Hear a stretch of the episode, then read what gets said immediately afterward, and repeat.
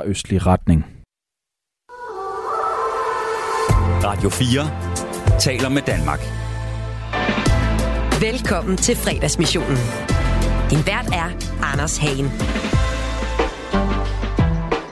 Og glædelig fredag, og velkommen indenfor til Radio 4's fredagsbar her på øh, kanalen. Vi sender hver evig eneste fredag live mellem 15 og 17. Jeg hedder Anders Hagen, og jeg har glædet mig helt absurd meget til i dag. Og det er ikke bare noget, jeg siger, ligesom alle andre, når de skal lave radio, og de glæder sig og sådan noget.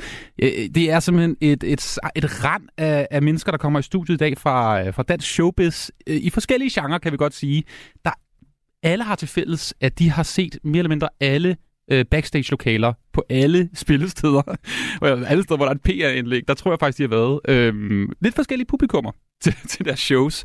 Øhm, så der du kan godt regne med gode, gode historier i dagens øh, udgave. Øhm, lidt senere i programmet, øh, det, altså det, jeg mener om, jeg diger af spænding, og det, det, det, det gør jeg sgu, fordi der kommer øh, simpelthen øh, dansk showbiz-par øh, nummer et i, i studiet. Altså legenderne, The OG's, selvfølgelig Kjeld og Hilde Heik. For evigt, måske for evigt, skal vi sammen, samme. Yes. Øhm, som simpelthen til, til august kan, kan fejre, at de har været gift i 55 år. Vildt voldsomt. Det er senere i dagens udgave af fredagsmissionen. Det kan du godt glæde dig til.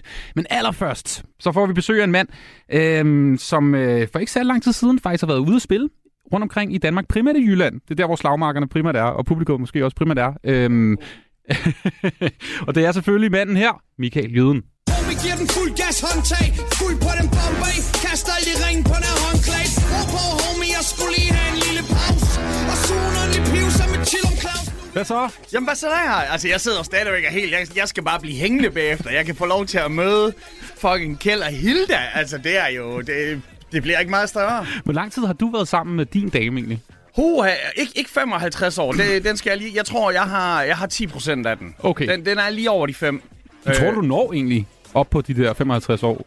Jamen det, altså nu, øh, jeg havde slet ikke regnet med, at jeg ville blive 55, da jeg var yngre. Men øh, det, det kunne da være dejligt. Øh, så bliver jeg i hvert fald øh, positiv og lykkelig overrasket. Det er det. På øh, på, ikke overrasket, bekræftet. Ja, det, det vil være skideskønt. Så ja. de er et forbillede for mange, vil jeg sige. Det må man sige. Altså, og du er jo sådan lavet af 80% fadøl, cirkus, ikke? Sådan, sådan cirkus der, altså jeg tror selvfølgelig, at de lever lidt, øh, lidt mere økologisk, men øh, det er jo en ændring, der sker med tiden. Jeg er trods alt, altså de, Kjeld han har lavet pigtrådsrock, ikke? Ja. Og så tænk på, hvor hårdt det lyder, ikke? Og festet med Peter Belli, da han var ung, og alligevel, så, så ligner han jo, altså han ser ikke en dag ud over Thomas Sebak. starten af 60. Altså, alle de gode. Altså Kjeld, han ligner Thomas Helmis lillebror, altså det er jo helt vildt. Hvordan er humøret? Altså, jeg kan godt fornemme på dig, øh, Michael. Altså, du, altså, du er jo altid glad. Jeg har aldrig nogensinde oplevet dig sådan rigtig sur. Ud og på skrift på mail, der kan du godt være lidt øh, spids i det. Kan jeg godt være lidt ilter der? Øh, Ilder, det kan jeg godt lide. Men hvordan er humøret? Er det, er det sådan her, cirka? Det er fucking fedt! Hvordan skal det bare? Mabaya! Øh, jamen, det, det er sådan lidt, det er, altså nu er det jo ikke sådan som om, at jeg er sådan en, der sådan kun lever for weekenden, og så bare øh, har det skidt øh, til hverdag, og så lige nu, der, der blomstrer jeg bare op i det. Men jo, øh, jeg, jeg er ved at komme mig over sidste weekends skuffelse. Jeg var lige ude, ikke? Altså, for, hvis du har spurgt mig fre, øh, søndag morgen, hvis du har spurgt mig, så har jeg sagt GF, ikke? Det er jo ikke et spørgsmål om, det er jo ikke et spørgsmål om, om vi får bronze. Den er sikkert. Nu kæmper vi efter sølv og guld, og så var jeg lige ude til sådan en jammerlig nederlag der. Så jeg har lige haft en, en uge, hvor jeg gik og hang lidt med næbet på, på Nikolaj Poulsen og gutternes vegne, men øh, jeg, er for- jeg, hey, jeg er på vej tilbage. Sådan er det at være GF-fan. Du har jo levet Det er hele dit liv. den som- evige nedtur, ikke? Altså, Det er det. Øhm, hvis der er nogen, der er tvivl, Michael Jød, du er rapper, musiker og også podcaster. Jamen, det, øh, Du- det, er jo, det er vi jo alle sammen. Det, det, det, det er er, er alle hele sammen. den showbiz. Men jo, jeg, jeg er så privilegeret, at øh, jeg, jeg har et par gode venner, der også kan lide fodbold. Og nu sagde jeg jo lige, åh, det var skrækkeligt at se Brøndby vinde, men jeg var ude med en af mine øh, gode venner, Hanno Hansen, der holder med Brøndby. Også ja. i Brøndby, og, øh, og vi laver en podcast med en anden af mine gode venner,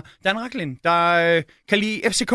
Og, og Brøndby og FCK, det er jo den klub, jeg jamen henholdsvis har hadet længst og hader mest. Så, øh, så er jo skønt at være sammen med de gutter der og finde ud af, at forskellen er sgu nok ikke så stor, når alt det kommer til alt. Øh, Den, den hedder bare for lige at, at plukke det, ikke? Selvfølgelig. Den hedder en øh, FCK-fan, en Brøndby-fan og en AGF-fan.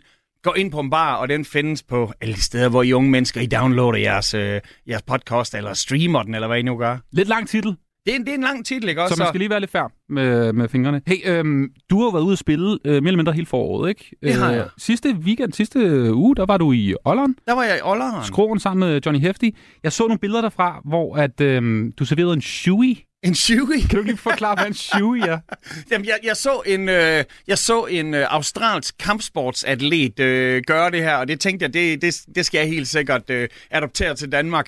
Men øh, folk de har sådan noget med, at de kaster gerne mobiler op på scenen. What? Og så skal man øh, ligesom tage en selfie derop, og så kaste den tilbage til cirka deromkring, hvor den røg afsted fra. og det er jo en måde, hvor man kan ende med at få nogle meget, meget trippy øh, billeder, fordi folk de begynder jo at, at tage lidt øh, avancerede billeder. Men så var der en, der kastede en sko op, og jeg mener, sidste gang jeg så en sko blive kastet, det var jo dengang, hvor, jeg tror, hvor George Bush, han var i Irak. Ah, det er rigtigt. Og, og der var sådan en, en eller anden mand, der kastede en sko på ham, fordi det er jo ligesom den, den ultimative arabiske fornærmelse at, at slå en med en sko. Men der var en, der kastede en sko op, og jeg tror, at det lidt var en, hey, kast, kast hvad I har i vejret. Og så, så tog jeg så den her sko, og, og så åbnede jeg en bajer på scenen, og, og så hældte jeg den i og gav den til ham manden, Ej. der så drak den her. Og det er jo super klam. Altså, det er jo ikke bare sokkeøl, det er jo en gymnastikskoøl. Og så hvor ham her, han drikker den, så er der en anden en, der står lige ved siden af og siger, det er min sko! så jeg gav simpelthen skoøllen til den forkerte. Ej, okay, det lyder simpelthen øh, som det ultimative, øh, det ultimative fredagsøl øh, øl at få en shui. Hey, øhm, du har jo ingen kids. Til gengæld har du en hund, der, Jeg hedder, har simpelthen en dejlig hund, der ja. hedder Pierre. Det gør han. Opkaldt efter Pierre Kanstrup. Yes, det var det, jeg skulle høre. Ja. Okay, AGF spiller selvfølgelig. Øh, AGF-spiller, øh, også tidligere BIF-spiller, øh, nuværende øh, fremad Amager-spiller. Mm. Øh, min øh, før omtalte øh, wifeen, øh, Christina, hun er jo stor fan af Øens hold øh, af fremad Amager. Og jeg, og jeg bor rigtig tæt på, så vi, vi tager sgu øh, tit ud og, og ser, noget, ser noget lokal bold.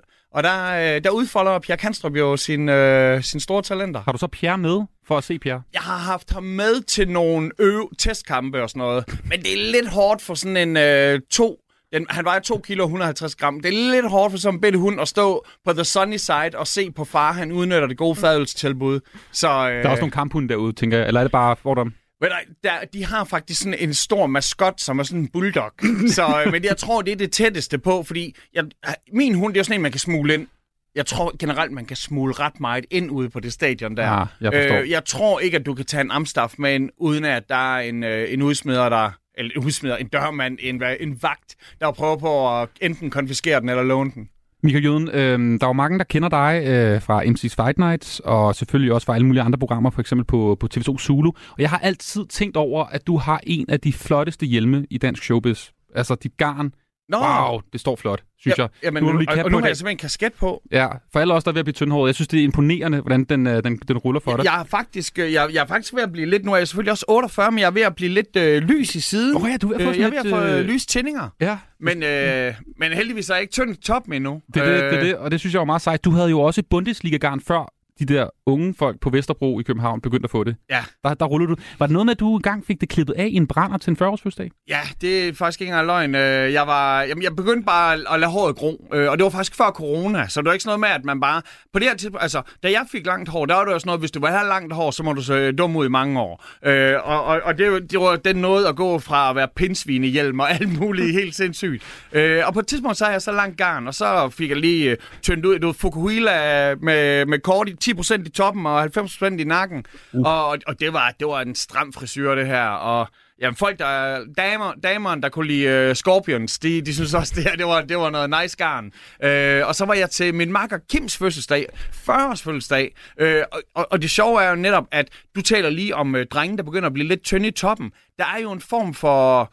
Øh, jamen, en, en form for hård misundelse. Mm. Øh, og, og så blev der serveret rigtig meget Dr. Nielsen for mig. Og på et tidspunkt så tænkte jeg, Åh, jeg, jeg tager lige en halv time, sådan jeg, sådan jeg er klar til at kæmpe videre. Altså, du går kold. Jeg lægger mig lige ned. Øh, og så synes de andre skulle lige, at jeg skulle, øh, have, jeg skulle lige have trimmet nakkegarnet. så jeg vågnede. Men, men de havde ikke klippet mit hår helt af. De havde i stedet for lavet pisken. Så jeg havde sådan en pisk, som lignede, jamen du ved, sådan noget, som man havde dengang, hvor E.T. var ny i biografen og sådan noget. Så man egentlig har noget langt hår. Jamen, Jeg siger, Så er det sådan, man sagde, de skanner på. E.T.? E.T. Nej. hedder, hedder han, Hedder han E.T. for dig? Så. Han hedder det E.T. For helvede, mand. Nå, hov, er det fadøl, der står her? Ja, der står en fadøl til dig. Undskyld. Ej, Øh, dejligt. jeg, jeg drak før, du, du gjorde. Hey, mm. øhm, jeg vil jo faktisk have spurgt dig, fordi øhm, du har jo været ude, som sagt, og spillet sammen med Johnny Hefti, og det virker som om, at de, I kan jo også godt lide øh, de våde varer. Ja, vi er jo privilegerede. Vi får lov til at drikke på arbejde. Ja, men jeg hørte engang, at da I spillede i Tyskland, øhm, der Uh. havde I også noget, noget andet med end bare øl. Der var noget med, at der var en røggenat i nærheden af et show, I spillede, hvor din hånd øh, havde det lidt, øh, lidt Altså, dårligt. altså lige nu der er jeg bange for, at du har ringet til 10 venner, der siger de værste ting, de kan huske om mig. Men, øh, men jo, vi spillede, øh, vi spillede en gang i øh, Nordtyskland, øh, hvor man jo kan forstå dansk rap. Øh, Kan man det? Ja, det kunne, det kunne de åbenbart i hvert fald. Altså, ellers er det begrænset. Jeg ved ikke, om du kunne huske i Blues Brothers, hvor de kan to country-sange, så de spiller, øh, de spiller Stand By Your Man sådan hver anden gang og får en hønsenettet, fordi de ikke kan andre. Vi har en sang på tysk, og det er Mukken Røv, som er Schimmelarsch in dein Gesicht. Øh, Hansi Heftig, ja, ja. Øh, så så vi, ja, vi spillede noget dansk. Og så, så kom vi ned, og de var ved at gå klar, og jeg var sådan, "Nå, men lad mig lige give en hånd med. Øh, Vi skal da ikke bare, øh, vi skal da ikke bare sidde her. Jamen, jeg kunne da hjælpe med at lave velkomstdrinks, og jeg, jeg smagte dem lige til. Og de, Og du skulle spille altså et par timer senere. Ja, og, og de, blev, de var godt stærke, dem her. Og jeg, jeg blev sådan lidt, uh, lidt sindig. Så vi går i gang med at spille, og, og i Tyskland, der, må, der har de jo springknive, der er lovlige, og de har jo pebersprays, og de har røggranater. Og der er en her, som har en røggranat, og jeg tænker, det er jo sikkert, det er sådan ligesom en enårskineser, det er jo noget lovligt noget. Så, så imens vi spiller, så bliver den så fyret af ude på torvet, og så tænker jeg, nu løber jeg derud. Jeg har da altid gerne vil være hooligan, så jeg løber derud og tager fat i den. Det jeg så ikke ved, det er sådan en, der den er stjålet fra et militærlager, den her. Så det er sådan en, som der så åbenbart skal kunne tilkalde altså alle helikoptere i verden. Sådan noget, der i, skal kastes ned i Donbass. sådan noget i den stil. Og så snart mine hænder, min hånd, den rører ved den, så smelter Nej! jeg fast. Jeg smelter fast til den her. Og jeg prøver på at, sådan, at slå den af og slå den af, og, og det kan bare ikke lade sig gøre. Og endelig så kan jeg så få den sparket af, og den tager en lunds af. Den tager en lunds af, og, Ej. og jeg lige må gå op til scenen og siger, øh, vi er tilbage med andet sæt om lidt. Fordi jeg, jeg troede, at alt det her, det, det skulle jo ske, imens Hæftig lige havde et vers. Og så mm. tænkte jeg, at jeg elegant kunne komme op og stå med røggranaten. Der, der, blev lige trykket på pauseknappen. Og på det, det værste er jo så ikke engang, fordi så... Vi, vi spiller seriøst, og det gode er jo, at tingene gør ikke lige så ondt før dagen efter. Mm. Men dagen efter skal min hånd, den ligner jo... jeg håber, jeg... Øh, hvis der er nogen, der spiser, hold jer lige for ørerne. Den er, den, jeg har bare en stor viskende vabel af en hånd. Altså, det ligner, min hånd ligner en vandballon. Og så er jeg ude og gå. Det her, det her det er 15 år siden, så det er før Pierre, han er jo kun... Øh, øh, ikke Pierre Kanstrup, men, men, men hunden Pierre, han er jo kun øh, to år gammel, så det her det er før jeg havde ham der, min, min gamle hund, øh, Bino, som jeg er ude og gå med. Han ser så øh, en kat, og det sjove er, når hunden ser katten, så får han jo lige pludselig sin, sin helt egen... Øh, så lytter han ikke til mig, så lytter han til instinkterne. Så han begynder at løbe, og jeg lader ham egentlig løbe lidt, indtil jeg lige strammer snoren. Ah, men forkert hånd. Nej. Og, og, med, med forkerte hånd, hvilket gør, at hånden, den eksploderer, som om, at du squishede en vandmand. Altså. og jeg har aldrig kaldt så højt på min hund. Hvordan har den det i dag? Altså, har du øh, et eller andet sejt øh, nej, nej, ar eller noget? jeg, har, jeg har nogle seje arm, men øh, det er ikke af det. Altså, du kan jeg, ikke jeg har selvfølgelig mange... Altså, jeg er jo sådan en dreng, der er vokset op med... Jeg lignede sådan en permanent Jesus, da jeg var lille. Altså, altså Jesus på korset. Jeg, havde, jeg væltede så tit på cykel, da jeg var at jeg havde permanente stigmatasår. Min, min hånd var altid åben. Så lige nu, altså det er jo en, en hel kunst at være flyttet her til flade København. Selv hvis jeg væltede på cykel, så 7 9 13 så tror jeg ikke engang, man vil slå sig, fordi der er ikke lige så mange bakker herovre, som der er derhjemme. Ah, det er rigtigt, det er rigtigt. Der er i hvert fald ikke i Aarhus. Michael Jøden, øh, velkommen ind for til øh, fredagsmissionen, og skål, Mhm. og glædelig fredag. Du lytter til fredagsmissionen på Radio 4. Og vi drikker selvfølgelig en øh, helt barn, barn pilsner. Det er bare en pilsner. Ja. Ja, du spurgte jo, ja. hvad jeg har lyst til at drikke. Mm. Øh, og, jeg, og jeg tænker, øh, der er jo, altså først og fremmest så er der jo, øh, som øh, den store øh, oceanske filosof Marwan, han siger, det er jo ryg og drik, ikke drik og ryg. Så der er selvfølgelig rækkefølger på det hele. Ja. Og, og det samme er, at man skal måske heller ikke starte med de hårdeste drinks, medmindre man har tænkt sig bare at køre GT hele dagen. Øh. Og jeg tænker, det er måske fint nok at lige starte med, en med, med, fadøl, med en fint. lille en kold fagøl. Det er Bestemt. sådan helt fredagsbar sagt det. Har du noget, øh, altså har du taget, altså har du, er du påvirket Nej, selvfølgelig er overhovedet? der Nej, ikke nej, det. det kan godt være, altså ryge og drikke, du kan godt være. der Nå, bare- nej, nej, nej, nej, nej, nej. Det er faktisk nej, ikke nej. Jeg, nej, jeg er slet ikke sådan en wake and bake. Altså, øh, jeg, jeg har det sådan lidt som om, jeg kører egentlig sådan en permanent ramadan. Øh, Mm. jeg, jeg generelt så skal jeg ikke noget, før mørket det falder på. Så, Nej, nej. Det kan være, du skal ud og fejre Eid lidt senere. Ja, ja, det gør jeg. Øh, Michael Jøden er som sagt i hu- øh, huset. Musiker. Gør lige. Overskrift, Michael, Jø- jøden fejrer Eid. Jamen altså, apropos Det Jøden, er, ikke? det er man meget københavnagtigt at sige Eid. Altså nu, jeg har lige blevet klanter for at sige ET i stedet for ET. Jeg vil jo også kalde det for Eid. Jamen, så fejrer de Eid. Du er sådan, jeg ved, det er Eid. Jeg er ret sikker på, at det hedder Eid. Jeg er faktisk. ret sikker på, at det hedder Eid, men altså... Ja, okay, okay. Ja. ja just Eid. Jeg er også sikker på, at uh, Steven Spielberg han sagde E.T. Hey, øh, Jøen. Ja. Værtshuskender, rapper, musiker, og så også Jøen. Øhm, du fik jo navnet, du kommer fra Skanderborg jo, Det gør jeg og du fik det som sådan en form for kælenavn, fordi på det her tidspunkt var der ret mange, der hed Michael og Peter. Og Jeg tror kun, der fandtes tre navne. Uh, Michael, Peter og Christian. Det var, det var det, der var at vælge imellem. Og er det noget med, at du så, fordi du gik med hue, og du var måske lidt god til penge, og du noget med, du, der var, du var jeg, lidt jeg tror, der er ret mange forskellige. Der er mange, der har taget øh, æren for det senere. Men jeg tror selvfølgelig bare, det er mange begge små, eller The Perfect Storm. Men det, kan selvfølgelig godt være, at gift med sådan en lille, en lille sej bomber. Jeg synes, det ligner sådan en engelsk kommandohue, men i virkeligheden så er det nok bare lige sådan en tavlig kalot, som min mor havde strikket.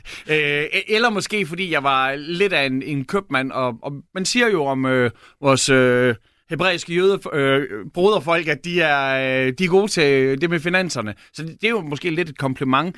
Det kan også godt være, fordi min familie, øh, vi er katolske i min familie. Så jeg blev jo... Øh, Det er jo ikke jeg så blev, jødisk. Nej, nej, men jeg blev firmet. Øh, men tænk, nej, jeg boede, jeg boede i sådan nogle blokker, hvor der var sådan nogle grønjakker. Og, og det var ikke lige, øh, det var ikke lige semitisk filologi, de studerede Ej, der. det var lidt noget andet. Så jeg tror, der var en, der var sådan, hvorfor blev ham der konfirmeret, når han kun er 8 år? Og så har en lige så klog far sagt, øh, ja, sådan der, de ligner jo danskere. Jamen, så må de være jøder. Og så har jeg jo sagt til min mor, sådan, "Nå, det er, de siger, jeg er jøde, de der grønjakker. Og hun er sådan, der, er sådan hvad er der galt med det? Men det er ikke noget. Nå, okay, så må du jo bare, det må du bare tage på dig. Men det her, man skal godt huske, det her, det var altså før, der var øh, intifadaen og alt sådan noget. Ja. Så det var lidt mere, øh, på det tidspunkt, der tror jeg mere, der var en, øh, en konsensusholdning i, i Danmark om, at, at at jøderne var jo også, øh, det, var, det var egentlig kun ofre, man så dem som på det her Mm. tidspunkt. Hvor i dag er den, den er lidt sådan, det er lidt en balancegang, jeg kører på i dag. Og når folk sådan, vil man kunne hedde det i dag? Det tror jeg ikke. Men det var nemlig spørgsmål nummer to, fordi i 2023, altså, tid, altså tiden, den, den skifter hurtigt, ikke? Ja. Og øh, hedde jøde, og ikke være jøde. ved du godt, hvem der er mest farvet over det? Ja. Folk, der ikke er jøder. Yes. Øh, altså, jeg har, jeg har da været, øh, jeg har, jeg har været inde og, for 15 år siden, der var jeg inde og lave påske, jeg var inde og lave Godmorgen øh, Danmark, eller TV2, hvad deres morgenprogram hed på det tidspunkt, og der var øh, salig øh, overrabiner øh, Melchior. Oh, Han ja. var jo inde og skulle øh, lave øh, påskemiddag. Så jøden og jøden sad der. Ja, øh, altså den OG-jøden, ikke? Øh, han sad derinde og, øh, og var i gang, og det, han, han skulle lave ja, det her påskemad her, og han siger simpelthen, at han, han nægter at servere det, før jøden han kommer over. Og det er jo så der, jeg må krybe til korset og bare sige sådan, okay, ikke bare er jeg ikke jøde, men jeg er også vegetar, så jeg kan ikke engang spise det der lam der. Men øh, Hvad, hvad, hvad sagde Milker? Jamen, han, han synes, øh, på det her, han- var sgu en, han var en rummelig mand. Mm. Det, det hører jeg fra alle, når de taler om ham, at, at det var en, en rummelig herre. Men, det, men jeg har jo været, jeg har for eksempel været på ferie i, øh, i Israel, hvor jeg lover dig, det er jo ikke let. Det er jo ikke let at bestille mad dernede. Du kan gå på en McDonald's dernede, og så vil, hvis du vil bestille en filet fish og en Sunday ice, det kan du ikke bestille på samme tid, fordi det er jo ikke kosher. Klart. Fordi der er åbenbart no- mælk i den ene, og, og fugl i den anden, eller fisk i den anden, eller sådan noget der. Jeg har ikke lige helt styr på reglerne. Nej, nej. Så Jeg håber skal- kun, der er fish i uh, The Fish. Det håber jeg også kun, ja. der er, men who knows? Bliver du noget med, jeg har hørt dig fortælle, at du øh, bliver kontaktet en gang imellem. Også af nogen fra det jødiske samfund i Danmark, der er jo ikke så mange, som spørger dig sådan bare interesseret, hvorfor er det egentlig, du hedder jøden? Jamen, det, det, det er der. Øh, der er jo, øh, man kan sige, der, der er jo nogen, der skriver, øh, jamen øh, sådan noget for eksempel øh, med, med skole og sådan noget, om jeg komme ud og snakke om at være jøde i Danmark, og jeg er sådan lidt sådan, øh, jeg, jeg tror, I skal nok, i stedet for at tage fat i, og så Mm. for at tage fat i en eller anden øh, chefredaktør eller et eller andet, i stedet for, øh, fordi at jeg har egentlig ikke rigtig øh, den store insight-viden om det, men de kan altid booke os til at komme ud og synge fjollede sange om rap og has og nøgne damer, og, og så hører jeg jo gerne tit en ventetone eller sådan noget. Jeg, jeg tror faktisk den eneste gang, hvor der var nogen, der ville have mig til at komme og spille til sådan en, øh, en sommerlejr.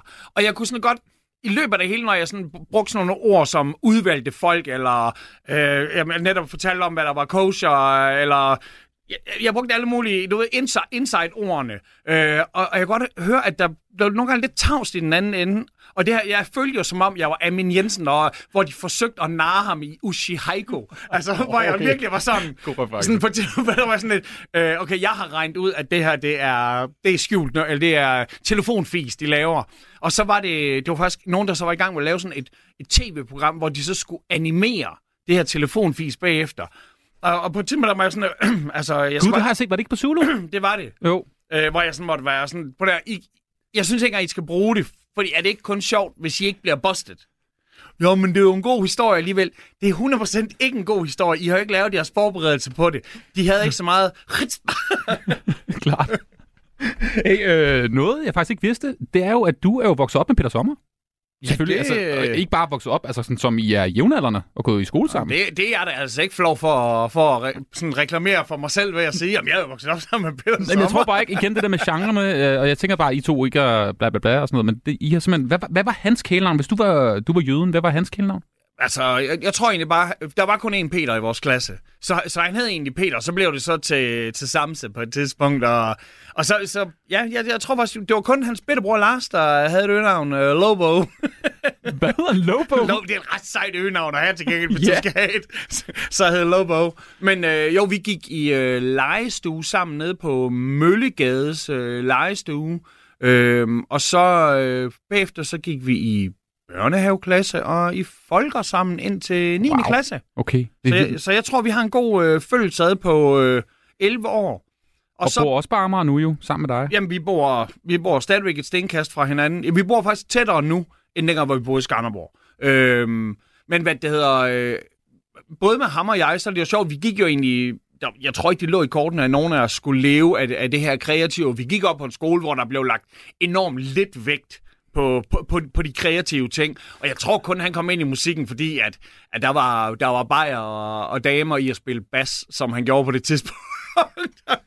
og lad os bare sige sådan her, det var, det var sgu nok en god, øh, en god nok karrierepath, han øh, drejede ind på, fordi han er sgu en af mine, øh, en af mine yndlingskunstnere i Danmark. Og I har også lavet noget musik sammen, Hammerløs, ikke? Er Ja, ikke det sådan, har vi. Ja, Øh, så det er faktisk også, I har ligesom også professionelt krydset vej, kan man sige. Og nu skal det handle om musik faktisk, Nå. øh, Michael Juden. Du har taget nogle numre med, dem hører vi lige om lidt. Yes. Du lytter til fredagsmissionen på Radio 4. Michael Jøen er i øh, studiet, og selvfølgelig skal vi høre musik, når, når Michael er her. Og øh, jeg har stillet dig et par spørgsmål. Du har taget nogle numre med, prøvet at svare så godt du kunne med øh, noget musik. Jeg spurgte dig, hvilken sang minder om din teenage-tid i Skanderborg, sammen med Peter Sommer og alle rødderne, Loblo og alle de andre, ikke? Ja, ja, jamen, altså, tingen er der, der vil jeg jo sige, at teenage-tid, det er jo først og fremmest et vidt begreb. Fordi altså, hvis man siger fra 13 til 19, så er det, så er det virkelig, det, det er en bred vifte, man kan vælge fra. Kan du huske simpelthen så tydeligt, hvad der skete, da du var 18 og hvad du, da du var 14? Ja, ja det, Alligevel. det, det kan jeg da helt sikkert. Okay, okay. Det, det, det, det, det kan jeg da helt sikkert. Øh, også dengang, der gik man jo faktisk op i sådan noget som, hvad er på top 20? Øh, og, og, man hørte mere radio dengang, tror jeg, hvor i dag der er det jo mere... Øh, TikTok. playlister og... Ej, jeg, nu er jeg ikke lige TikTok, øh, men, men jeg Er. Ej, ej, ej, det er, jeg, jeg tror ikke engang, jeg er noget på... Fuck, Snapchat og sådan noget shit der, det er noget, jeg ikke engang til. Øh, men men jeg, jeg, hvis jeg skulle vælge noget der, så tænker jeg, at øh, i Skanderborg, der var vi jo kun to drenge, der hørte hip-hop-musik. Øh, og, og jeg kunne jo have valgt sådan noget sejt noget som NWA, øh, men nej, lige, lige for tiden, der er der nok en stemning både ved mig og ved alle andre. Det, vi er ikke så fuck the police lige for tiden. Lige nu er vi lidt mere hug the police, still loving police. Så øh, jeg, jeg tog sgu noget lidt andet happy time. Øh, jeg tog øh, Digital Underground med The Humpty Dance. I'm crazy. Allow me to amaze thee. They say I'm ugly, but it just don't phase me. I'm still getting in the and I even got my own dance. The Humpty Dance is your chance to do it Og det er sjovt, det første, der sker i det, sangen kommer på, så tager vi begge to lige et sip af fadølen. Vi tog simpelthen lige en sip. Øh, jeg lader meget også mærke til, at vi hørte den censureret version. Øh, jeg, jeg er sikker på, at senere, hvor han siger... øh, ej, øh, der siger han også, I once got busy in a Burger King bathroom. Og der tror jeg faktisk, at det blev censureret, at det var på Burger King, fordi det ville Burger King ikke have. What? Det er da også at, at, at man sagde, at der var en, der var ude og lave uh, The Nasty ude på deres badeværelse. Og jeg har bare sådan, det er jo ikke det klammeste, der er sket ude på en af deres badeværelser. Hvordan var øh, rapmiljøet i Skanderborg? Du sagde, der I var to. Jamen, det, det var basically ikke en eksisterende. Der var, øh, jamen, der var mig, og så var der Michael Lapp, øh, DJ FMD, der faktisk lige nu er regerende Danmarksmester i mix. Så, øh, øh, så man kan sige, øh, vi har begge to... Øh, vi har gjort noget ved musikken øh, for, for, for, inden for det danske hip-hop-miljø. Øh, men men, men jeg, jeg gik jo stadigvæk med folk, der gik meget op i musik. De gik bare ikke op i hip-hop-musik. De gik op i heavy metal, og det er de samme gutter, jeg stadigvæk hænger med i dag, øh, som øh, stadigvæk hører det samme øh, 80'er metal, som vi hørte dengang. Så jeg kunne jo også have sat noget Maiden på, eller have sat noget Anthrax på, eller have sat noget andet, som også havde mindet mig om min teenageår. Men nu tænkte jeg lige det der, der ligesom gjorde mig special. Har du tænkt over, hvis nu du voksede op nu her, altså i 20'erne, hvis nu du var øh, Michael Ja. Christiansen i øh, Skanderborg i øh, 2023, tror du stadig, du blev lyttet til, til rap? Jamen, det, det, det, på en måde der håber jeg jo, at jeg så vil øh, lytte til det, som jeg kalder for the golden age øh, af, af hiphop. Fordi jeg, jeg synes, det var øh, rigtig sørgeligt, øh, og det er med min gamle, gammelmands bitterhedsbriller, jeg kigger lige nu. Men det ville jo være rigtig sørgeligt, hvis jeg hørte den slags rap, som der bliver øh, spillet og lavet lige nu. Altså nu, øh, en af mine makker, Matteo, der spillede noget i går, hvor jeg var sådan, "Hva- hvad er det her? Hvad var det så? Det fandt jeg ikke ud af. Det var en eller anden... Øh, han spillede sådan noget rapmusik, som lød som om, at det var chat-GPT-robotten, der havde lavet det. Mm. det, det. Det var jo... Igen, fordi alt det her autotune her, og igen, de, de lyder jo alle sammen som den samme robot. Det, det er jo helt sindssygt, det her. Og, og det, er jo, det er jo vildt, at jeg så kan sidde og blive... Jeg bliver helt frustreret over, at, at han ikke kan lytte til noget bedre. Ja. Men, Men- to, to men- minutter i boomer lige nu.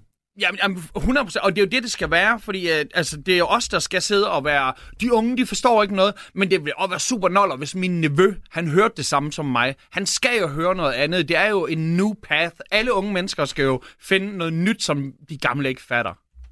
so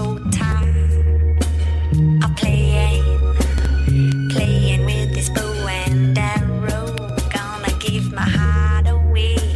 Og så er vi en helt anden boldgade her. Det er jo, altså...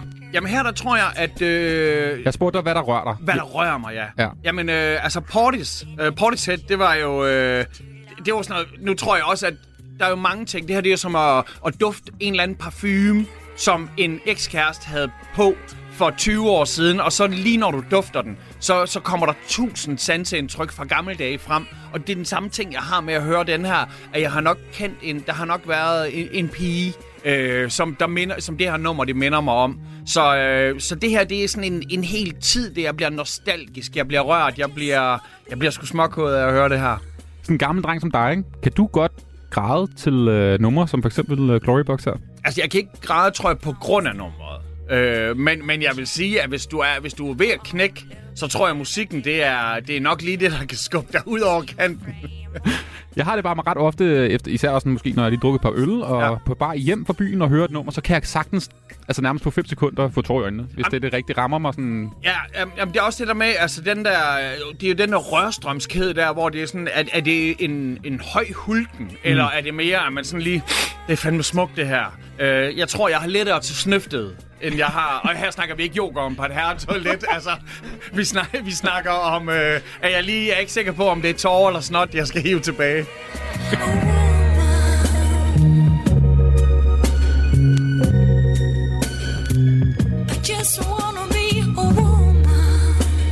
Og nu skal vi på floor. The dance floor. Jamen, jeg, altså, du skrev jo til mig, øh, hvad der kunne få mig på floor. Ja. Og jeg- nu...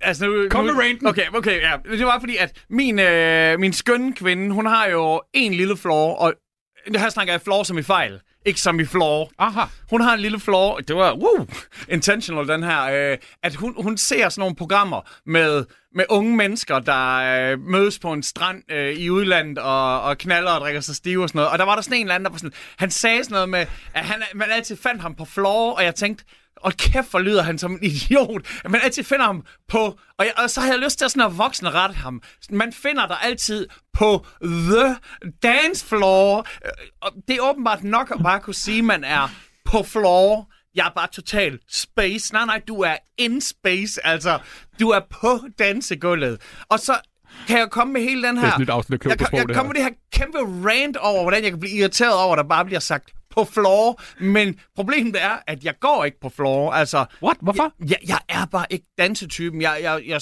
jeg, jeg, jeg er body mover, når jeg er til en koncert, og jeg står gerne op foran, og jeg Mosher. mærker musikken, og jeg elsker, at bassen den ruller igennem kroppen. Men at stå med en eller anden og danse, mm. altså...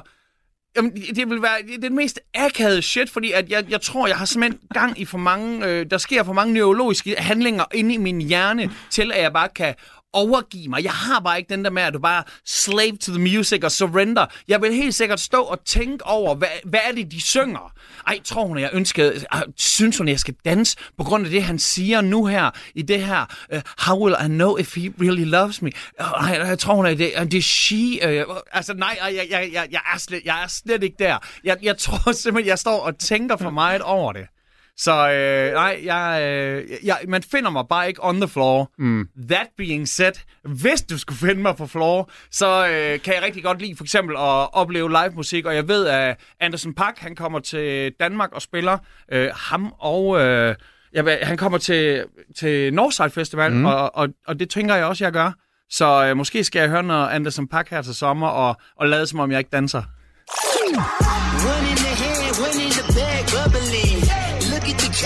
At the cash coming in. Come get your man, little nigga bugging me. Just see the bag, quit all that jaw jackery. Don't even pass me that, I don't want none of it. These niggas mad about it, had enough of it. Whoa, watch what you saying, how that popping and shaking. Got me hot as a laser, my posse deep and I rated. Den er også svær lige at smide en dame rundt i en jitterbox, den her. Helt. Han siger på et tidspunkt, I'ma take your mama to the Marriott and wear it out. Hvor jeg har sådan lidt... Så ved hun jo godt, hvad intentionerne er i hvert fald. Er du ikke nogensinde blevet spurgt, om du vil være med i Vild med Dans? Det har jeg blevet spurgt om øh, flere gange. Hvad? Men, nej, aldrig. Øh, på et tidspunkt, der følte jeg, at jeg var øh, for god til det. Altså, for god til dans? Jeg simpelthen, nej, nej, nej, jeg var bare for, øh, jeg var simpelthen for fed til det der. Øhm, og så, så spurgte de, øh, om jeg havde lyst til at være med. Altså, det, det var helt i starten. Så spurgte de senere, om jeg ville være med i noget, der hed Vild med dans på is. Nå, ja, det kan jeg godt huske. Og der var jeg sådan Ja, lidt, nej, nej, jeg er for glad for mine tænder til overhovedet at være med i det der. Øhm, og så har de spurgt et par gange senere, hvor jeg har, ej, nej, nej, det, det er sgu ikke lige Hvad noget for får mig. man for at være med i Vild med Dans? Det kommer an på, hvem du er. Hvad fik, hvad, hvad, hvad fik du tilbudt? Du må, du må jo lige se The Paycheck først, før du sagde nej. Øh, nej, det var faktisk... Øh, What? Det, det, det var faktisk ikke øh, nok. Øh, altså, pengene var, det var ikke øh, Hvad, det, der træk. Spill the beans? Hvad, hvad, hvad, får man tilbudt? Ja, du, får, du, får, det er sådan en, du får en kontrakt, der handler om, hvor langt du kommer. Mm. Fordi jeg har jo lavet andre kontrakter, skal jeg lige starte. Okay, du, du får sådan noget, hvor, hvis de siger, at du får, øh, du får 100, det tidspunkt 150.000 for at være med. Bare for at være med. What? Og så, Det er mange du, penge. Og så hvis du er med i et program, så får du 50.000 oveni, og et mere, så får du 50.000 oveni. Men det er jo ikke det, du tjener pengene på. Du tjener jo pengene på, og senere, at du så skal stå ude i Rødovre Centeret, Ja. foran Tarteletbutikken, som Ja. til gengæld fucking kan anbefales. Der er ude i Rødovre Center noget, der hedder Tartel, hvor de laver live dansk, de synger fucking dansk top musik, mens de serverer. Så ja, hvis jeg nogensinde skulle være med... være Men, med men, er der noget, du har sagt indtil videre, som du vil sige nej til? Jeg forstår det ikke. Nej, øh, det, men, men det var ikke lige mig. Men, men jeg fandt ud af, på grund af det, at jeg skulle lave øh, Masterchef. Øh, og der var de, fik jeg nemlig tilbudt en lignende kontrakt, at man så fik noget for at være med, og så per program er over med. Mm. Og så sagde jeg, jeg kan ikke øh, sætte tiden af, og, og så øh, ryge ud i første program, hvilket jeg tænkte, der var stor chance for. Øh, og så ryge ud, og så ligesom have en uge, hvor jeg ikke skulle noget. Så jeg sagde, at jeg skal have garanteret lønnen for hele for, for, selv hvis jeg, jeg, I skal give mig løn, som om jeg kommer til finalen. Og så gav de øh, mig og Carsten Gren løn, som om vi kom til finalen. Og så laver jeg, at så var der rod i køkkenet. Altså så, øh, vi kogte fucking pasta i champagne, og blev sendt ud på røv og albuer, og hey, Bubber har jo glad, fordi så kunne han jo gå videre. Hvis der er noget, Bubber han elsker, så er det fucking at gå videre. så, så hvis jeg ikke lærte andet, så lærte jeg, at du skal forhandle, at du skal have løn, som om du går hele vejen. I don't know if he's an angel, cause angels don't do what he did. He was hell bent to find a man behind all the whiskey scars I hid.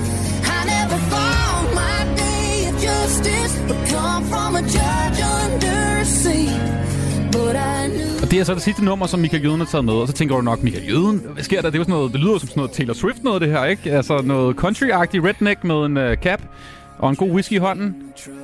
Det var et nummer, jeg spurgte dig efter. Noget, som ingen ved, du holder meget af. Ja. Og det her nummer, det hedder Wait in the Truck. Ja, ja, nu, det er sjovt, nu vælger du faktisk lige omkvædet her, som ikke er... Det er jo et nummer med Hardy. Øhm, og det er ham, der har versene, og, og omkvædet har hun så. Men det handler om ham her gutten her, der kommer rullende i sin truck, og så ser han en forslået kvinde, og han ligesom giver hende et lift, og han kan godt se, at det der, hun er ikke væltet på cykel. Og så spørger han, hvor er han? Og hmm fortæller, hvor han er. Han sparker døren ind, og før ham, der han når for fat i shotgun, så får han fat og bak, bak. Og, Wow. og før panserne de kommer, så, så stikker han sgu ikke af. Han tager han smøger og sidder og ryger, og nu sidder han i spillet, og de er ikke blevet kærester, men hun kommer i det mindste og besøger ham en gang imellem. Og det er ikke det fede sted, han er, men det er bedre end det sted, hvor han sendte ham hen. Og jeg har bare sådan, det der, det er jo så meget vildere end sådan noget, øh, her kommer min nye øh, taske-rap. Altså, gangster shit, det er jeg jo lille. Nu hørte vi ham til dans, men jeg sagde om, at man kunne høre NWA, da jeg var bedre, der hørte vi æder med noget hardcore skydemusik. Der var pistoler med i det hele. Men hvis du vil høre noget hardcore i dag, så skulle du jo høre country. Det er jo mænd med pistoler, der ryger cigaretter, og hvis du vil have loyalitet, så køb dig en hund, og hvis du vil have troløshed, så find dig en kvinde, og jeg mener, det er jo simpelthen... Country i dag er jo som, det er jo som rapmusik i gamle dage. Det er jo så hardcore, og så øh, er der skruet ret meget ned for autotunen, og lad os sige sådan, det har jeg da ret godt med. Nieren er jo begyndt at lave, eller i hvert fald lavet, eksperimenteret lidt med sådan noget country-agtigt, ikke? Øh, noget musik, i hvert fald med en guitar, noget akustisk. Ja. Kunne du overveje også at gå den vej og lave noget øh, sådan dansk country? Øh, altså, nu skal jeg lige sige, der er næsten ikke de veje, jeg ikke har været. Altså, jeg har jo været ude og spille med diverse rockbands. Jeg, jeg, jeg er endda... Øh, jeg har nogle makker, der hedder Angstskrig, der laver dansk doom, hvor øh, jeg er med på deres seneste plade, hvor det simpelthen er en blanding af sådan noget growle-rap. Øh, så øh, så jeg, jeg har lavet lidt af hvert, og min øh, homie øh, skud til Tommy Knøs, han har faktisk lige spurgt, om jeg skulle være med på sådan noget, øh, sådan noget outlaw-rap, øh, som er lidt øh, gutter med bandana og ligner, at de... Øh, har våben og sprut i deres cigar eller i deres guitarkasser i stedet for guitar. Så lad os, se, lad os se. Jeg er ikke så genre for skrækket. Så øh, jo, det, det, det kunne jeg egentlig godt finde på. Og, og der vil jeg også lige sige, øh, før omtalte Taylor Swift, hun er fucking med med sej. Du kan jeg starte ud, Michael Jøden, i enten eller. I enten eller? Det er ganske simpel lille leg. Jeg kommer med en udsagn. Du skal vælge, hvad der passer bedst på dig. Malaga med Helmi, eller Divi for Fredensvang. Åh, oh, fuck, okay, jamen altså, det er jo, øh, det er jo, det er jo, det er jo begge to, det er jo begge, øh, Malaga. Malaga. Malaga. Jeg, jeg synes, den, den, den bliver bedre og bedre på, sta- på stadion for hver Ja, gang. den, den er jo så, øh, altså, og, han, det er jo filosofi, og jeg husker, hver en kvinde, og hver en flørt, hver en fusker, jeg mødte. altså, for satan, det er stort, det der. Hvad har været det sværeste publikum, du har optrådt for? Rockere eller folk under 25? Øhm, rockere. Ja. 100 procent. I Aarhus? Øh, ja, jeg, øh, jeg, spillede, jeg spillede på en... Øh, jeg, jeg spillede til en privatfest, og så viste sig at, at være sådan... Øh, Motorcykelentusiaster. Der var et par motorcykelentusiaster, og øh, de var ikke alle sammen lydmænd. Øh, og, og det var sådan lidt, hey, øh, nu spiller I bare. Og mig og Hæftig, der egentlig stod... Det var sådan en duet, hvor vi kun havde én mikrofon. Og ja, hvis øh, Kjeld og Hilda, de kan sikkert godt finde ud af at dele en mikrofon. Men det, det lå ikke lige meget hæftigt at skulle synge så tæt på hinanden. Og lige pludselig så fløj der en flaske igennem luften og ramte en bartender i skallen. Og, og det var sådan, at han blev truet til at tage imod en undskyldning. er Og, ja, det, det, var, det var noget led noget. Mm. Men øh, I, I overlevede. det var en oplevelse. Det var en oplevelse. Take the money and run. Er det ikke sådan der? Øh, hvad er det vildeste, du har taget? Ayahuasca eller svampe? Ayahuasca. Okay. Øh, jeg, jeg tror, det er vildere, fordi at når man... Hvis, hvis, nu skal jeg vel sige, at jeg har taget ayahuasca en gang i Sydamerika, og jeg har pr- prøvet svampe to gange i Danmark. Øh, hvor at hvis du gør det i øh, Sydamerika, så skal du vide, at hvis du bliver fanget af, af Phoenix-fuglen, ikke? og du så lige pludselig tænker, at nu flyver jeg ud her, der er pænt langt til alt, der minder om det gule sygesikringskort, når du er derovre. Det var i forbindelse med noget tv-program, ikke? Jeg var ude med Carsten Gren og skulle øh, prøve øh, manddomsprøver i hele verden, og i, hvis du er i, øh, i Brasilien ude med øh, i Amazonas øh, med, med indianerne, så er der øh, både sådan et smerteritual, vi lavede med nogle myrer, og der var et andet ritual, som var et, øh, et øh, psykedelisk øh, eksperiment, hvor man så skulle... Øh, man skulle have noget ayahuasca. Det mest skøre var jo ikke, at vi skulle tage ayahuasca. Det var jo, at ham, der var vores læge, skråstreg bodyguard, skråstreg tolk, han forhandlede løn midt i det hele, blev utilfreds og skred. Så, så vi anede virkelig ikke, hvad vi havde i gang i. Hvem er Aarhus største poet? Jørgen Let eller Jaha Hassan? Øh, Jeg, jeg Hassan. Okay. Ja. Jeg, jeg Hassan. Han er... No question. Ja, men han er kæmpe... Igen... Har du øh, mødt ham? Ja, ja, vi, vi, vi er gode venner, vil jeg stadigvæk sige. Øhm, jeg, jeg elsker ham. Øh, øh, han, han var virkelig stor. Jeg siger ikke, at Let ikke er, ikke er en kæmpe, øh, især når det handler om øh, øh, det materiale, han har lavet, og også hans levering. Deres, igen, øh, altså, jeg vil næsten sige, ikke den ene uden den anden, fordi at den monotone måde at levere på, og, men, men, men jeg, jeg Hassan er bare så, så aktuel for mig stadigvæk. Peter Falktoft eller Kasper Christensen? Ja, oh, shit. Ja. Ja. En gang der troede jeg, at jeg skulle score en eller anden dame, og Kasper Christensen, han slæbte afsted med to damer op til sit hotelværelse, og en af dem var en af dem, som jeg troede, jeg skulle score, så, så skal vi ikke sige øh, snebolden. Selvom han driller Dan Raklin, og man må ikke drille Dan Raklin. Ej, det er det. Kjeld eller Hilderhæk? Åh, jamen, øh, jeg ser mig nok mere som, som Kjell Haik, øh, men, øh, men Hilde Haik, hun er kraftet mig med en sweetheart. Minigolf eller bowling? Minigolf. Du er kæmpe minigolfmand, ikke? Jeg spiller rigtig tit minigolf. Jeg under coronaen, der jeg har sådan nogle øh, minigolfbaner, jeg kan bygge derhjemme øh, til at lave forskellige. Når, når alle andre de havde det der football challenge, så havde jeg øh, minigolf challenge, og der hvor jeg bor nu, der har vi øh, selv otte minigolfbaner, og når jeg bestiller rejse sammen med oraklet øh, med, med Christina, så kigger jeg ikke på, sådan, hvor langt er der til nærmeste strand, så kigger jeg på, hvor mange forskellige minigolfanlæg er der i nærheden. Oh my god. Ja, Okay. okay. for helvede. Jeg, vil til, der, jeg skal til et sted i Thailand, hvor at de netop er kendt for deres minigolfbaner, og det er sådan lidt, det vil være billigere at bygge dem herhjemme i Danmark. Og du er blevet det er ligesom de der folk, der tager efter sådan noget paddlebaner rundt omkring i Europa, så tager du efter minigolf. Ja, men, men bare lige, at øh, jeg ikke er sådan en mellemleder, der skal nej. på Nej. et eller andet... Øh, altså, nej, nej, øh, ikke paddle. Hvor er der mest giftig maskulinitet? På den årlige Puk Klub Mors tur? Eller øh, på fodboldstadion, eksempelvis øh, i Aarhus? Jamen, jeg, jeg vil nok sige, at det er på, øh, det er på fodboldstadions generelt, at der er mest øh, maskulin toksitet. Øh, men Jeg det er fornemmer, op- du ikke helt... Øh, du, er ikke, du... Jeg, jeg, jeg, jeg, jeg tror ikke, jeg har prøvet at bruge det ord før, Ah. men jeg forstår det godt, øh, og anerkender jo netop, at, at vi har jo selv en stor øh, selvrensagelse og ændret, jeg synes jo også, at sprogbruget er ændret meget ude på stadion, men, men, men vores årlige Puklub Mors, det er jo, det er jo, det er jo mandefløt på mandefløt, altså, det er jo simpelthen, vi simpelthen drak, vi drikker jo lakterende heksemælk fra hinandens mandepatter. Det er, det er simpelthen det modsatte, det det modsatte af, af, af maskulin giftighed. Vi tager lige den sidste. Hvad er det klammeste, du har haft i munden? Et glasøje? Eller Chili Claus øh, Bloody Mary chili?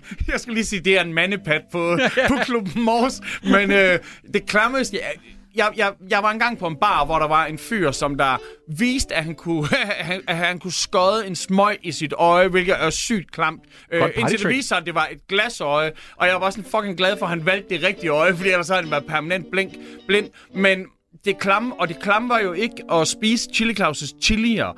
Det klamme var jo, at alt det der yoghurt, som jeg havde klogt havde tænkt, at jeg skulle øh, bruge, spise for at neutralisere, det brugte jeg kun til at dyppe i den anden ende, fordi jeg simpelthen bare var... Øh, Okay, der var Fireball der i... var øh, fireballs i den, i den anden. Det, det var chiligaven to gange. Det klammeste, uden tvivl, et glasøje. Okay. Det, det, det, det, det er der ikke rigtigt. Det filmer man aldrig rigtigt, den del af, af Chili Claus Experience. Øh, Ved du, hvad man heller ikke fik? Man fik ikke, at vi spiste jo tre chilier, og jeg tror, at han har offentliggjort to af chilierne, men da Claus han kollapser og ligger på jorden i fosterstilling og beder om hjælp, der, øh, der sagde han, øh, det, det, den gemmer vi til en anden gang. Det bliver en herregod video. Og gangen efter, så, så er han sammen med Michael Karø eller et eller andet pis igen, og så, så tænker jeg, ja ja, men nu, men nu ved folk det. Nu ved folk det. Det var enten eller med selvfølgelig Michael Jøden. Du lytter til fredagsmissionen på Radio 4. Og Michael, Jøden, nu er det tid til, at vi skal øh, snakke med en øh, grand old man. Øh, redaktør her på programmet, faktisk brevkasseredaktør. Det er selvfølgelig Knud Melgaard. Nå, Knud Melgaard, Transeuropa-magasinet. Hej Knud, glædelig fredag. Hej Anders, og hej lytter, og glædelig fredag til alle. Hvordan står det til hos dig, Melgaard? Er du øh, færdig med ugens øh, dons? Har du fået skrevet de øh, kavlingvindende artikler? Nej, Nej. det har, det har jeg. Kavlingprisen. Hvorfor er du så beskeden, Anders? Okay, Jeg går, jeg er det Pulitzer? Det er jo Pulitzeren, jeg går efter, ikke? Klart, klart, klart, klart. Øh, Knud, øh, det er jo en uges tid siden, vi har snakket med dig øh, sidst. Jeg ved, du har været sammen med Susanne, og selvfølgelig skrevet på de der Pulitzer-artikler, men er der noget andet, vi lige skal have med, før vi kaster os over ugens øh, brevkassespørgsmål? Nej, vi har sammen med gode venner været fire dejlige dage i Budapest, øh, og det har været, og det har været rigtig hyggeligt. Så dyk du bare ned i bunken. Er der modeuge i Budapest? Og er du VIP dernede? Jøden er her også i studiet, øh, Knud. Nej, nej, det eneste, det kunne blive til, det var, at jeg på vejen ned og på vejen hjem var der, det står jo slet til med folks kendskab til min person. Der var kun nogle enkelte, der genkendte mig på flyet, men uh, det lever jeg med. Det, ej, det, det er skam, skam. Altså, det er shame til dem. Øh, jeg skal lige, øh, Knud, kan du huske, at jeg faktisk gav dig en, øh, jeg gav dig en flaske økologisk portvin efter, nej, øh, bare en økologisk øh, rød, øh, økologisk rødvin, efter vi havde været inde og lave øh, parnasset på en konkurrerende øh, radiokanal. Ah, I kender hinanden derfra selvfølgelig, ja. Ja, Ja, men jeg skulle bare lige høre, var det en god vin, du fik dengang? Eller Ja. er, er den i kælderen? jeg, jeg, jeg fik den jo aldrig, Anders. Øh, nu, du, du fik, det, det er Anders, der- det er faktisk Jørgen, der siger det stedet. Jeg tog dig ned i magasin, og vi købte den sammen. Nej, Wow. Jeg fik 1000 kroner derinde. Jeg gav nogle penge til Ukraine. Jeg købte en flaske vin til dig, og resten det brugte jeg på gin tonic ude på Sundby Idrætspark. Hallo, jamen nu, nu, nu jeg med. Jo, Nu begynder det at dæmre. Ja, ja, ja, ja, men for lige, for lige hensyn til, til min høje alder. Jo, jo, det er da rigtigt. Jeg kan godt huske, du fik de, de, de 1000 kroner, og så gik du ind og kom tilbage og gav mig flasken. Mange tak. Ja, Jo, det er sådan, det skal være. Og det er, jeg har lige fået ros for min hårpragt tidligere. Jeg skal lige til at sige, hvis jeg bare på, er tilnærmelsesvis har den Aslan af en løbemanke, du render rundt med, når jeg når derop, så lover det, så tager jeg også til Budapest med fire damer. det var ikke fire damer. Det var øh, to damer. Den ene har jeg arbejdet sammen med i mange år. Øh, Britt, øh, Britt Søby og hendes mand Jørgen Søby, der er på tv. ja. Vi er pæne og ordentlige mennesker. Og skulle vi til at komme i gang med Ja, programmet? Ja, selvfølgelig, Knud. Nu kommer vi i gang, og, og det kan være, at Juden, du også kan stille spørgsmål senere. Der er et par stykker, vi kan nå her, Knud, før vi skal give dig uh, sige god weekend til dig. Der er flere uh, lytter, der har skrevet ind uh, fra, fra sidste uge faktisk, som jeg har med her uh, i, i dagens udgave. Ikke? Uh, det her, det kan jeg godt lide. Det er Anne, der skal spørge dig. Kære festlige Knud, det starter godt. Jeg skal arrangere en større fødselsdagsfest snart, hvor der kommer forskellige vennergrupper. Nogle fra arbejde, nogle fra studiet og nogle af mine familievenner. Jeg er lidt spændt på, hvordan det, her, det kommer til at gå. Hvad er din bedste opskrift på en vellykket fest, hvor alle har det godt? Og hvad er den vigtigste ingrediens for at skabe den gode stemning? Kærligst Anne J. Det, her, det synes jeg er et godt spørgsmål, Knud. Jeg ved, du har været i fest i lag mere end en gang. Ja, for mit vedkommende handler det om smukke kvinder og meget sprut. Men, men det, øh, med mindre det er en lesbisk forening, hun inviterer, så skal det jo nok hellere her være en masse god og en masse flotte fyre. Hun nævner jo ikke noget om, øh, hun nævner jo ikke noget om, øh, om, om det er en, en ung, om hun er en ung pige eller hun er en ældre pige. Men derfor kan jeg godt skære igennem og sige alligevel, vær, vær, godt, vær, godt forberedt, vær godt forberedt og have altid et eller andet sådan største way, lidt, lidt, lidt, lidt ekstra sprut og lidt, lidt, uh, lidt ekstra mad. Hun taler jo heller ikke om, hun skal holde en middag, uh, middag for dem uh, først. Gør dig umage med maden. Lad, lad være med at, at forfalde til, til, til det der bare med en masse burger eller pizza slides eller sådan noget. Der er masser af, af gode opskrifter på nettet, som kan laves uh, dagen i forvejen. Og vær i godt humør. Tag en pæn kjole på og opfør dig pænt. Pæn kjole, sprut og damer hører jeg i hvert fald som de gode ingredienser. Knud, vi går videre her. Øh, Du skal lige hjælpe med en diskussion, jeg har med et par venner, og du skal altså afgøre det en gang for alle. Hvad er din foretrukne størrelse fadøl? Er det 0,3, 0,5 eller en hel liter? Hvad er bedst, Knud? Det er den lille 0,3. Ja, det er så. Jeg, Ja, det håber jeg, du sagde. Ja. ja, fordi, men, men jeg, og jeg vil gerne have mange af dem, men vi har som sagt lige været i Budapest, hvor man får rigtig, rigtig, rigtig godt øl. Og de andre øh, øh, drak store fadøl, men jeg vil hellere have, at de kommer øh, små, for jeg synes, de bliver lidt, lidt fade i det på et eller andet tidspunkt. Det er ikke ens betydning med, at jeg drikker mindre end de andre. Det gør jeg ikke. Små fadøl. Men det er og jo fordi, hurtigt. du er, du er jo steder, hvor at der hele tiden er... Altså, det er jo steder, hvor de kommer og betjener dig. Men hvad hvis du er på sådan noget grøn koncert, hvor der lige pludselig er en halv times kø, så er det jo... Så køber man, jeg køber jo to fadøl ad gangen. Mm. En til at drikke, og så en til at drikke, mens jeg står i kø for at købe to fadøl. Jeg går ikke til grøn koncert. Jeg er musikanmelder i Danmarks Radio. Nå, okay, ja, undskyld, undskyld her. Jeg sidder her med min Nouveau Riche og prøver at lade, som om jeg kan noget, men nej, nej, nej, jeg kan godt se. Nej, nej, nej, jeg er ikke musikanmelder ved Danmarks Radio, men jeg anmelder klassisk musik øh, i, i Danmarks Radios koncertsal, og, og, øh, og, og, og, jeg står, jeg, står, og jeg står aldrig i kø. Det er en af de fordele, man har ved at have pressekort. Så, øh, så jeg, Øh, Knud, lige før vi skal sige god weekend, øh, Michael, har du et spørgsmål til Knud, som du gerne lige vil svare på? Altså, øh, Knud kan jo svare på Ja, det hele jeg har så... Øh, jeg vil, øh, Knud, hvis dig og Morten Messerschmidt, I skulle lave et program, der handler om klassisk musik, vil I så kunne tale musik, eller vil det kun være diskussioner om politik? Vi, vi, vi, jeg vil gøre mit til, at vi kun taler klassisk musik, og det vil jeg meget gerne lave sammen med Morten. Han er jo et begavet menneske, hvilket skal få mig til som afslutning bemærkning at sige, hvad fanden laver han i det parti? Sådan er det ikke. Vi vil kun tale klassisk musik. Du er fandme en skøn mand. Knud Melgaard, tak for de mange gode svar, og du må have en øh, dejlig weekend. Vi snakkes ved. Og i lige måde til jer alle sammen. Hej. Knud Melgaard, Transeuropa-magasinet. Du lytter til fredagsmissionen på Radio 4. Det var ugens brevkasse med øh, Knud Melgaard. Husk, du altid kan stille dine spørgsmål på 1424. Så øh, samler jeg til bunke og kaster i hovedet på den gode mand. Danmarks bedst klædte mand.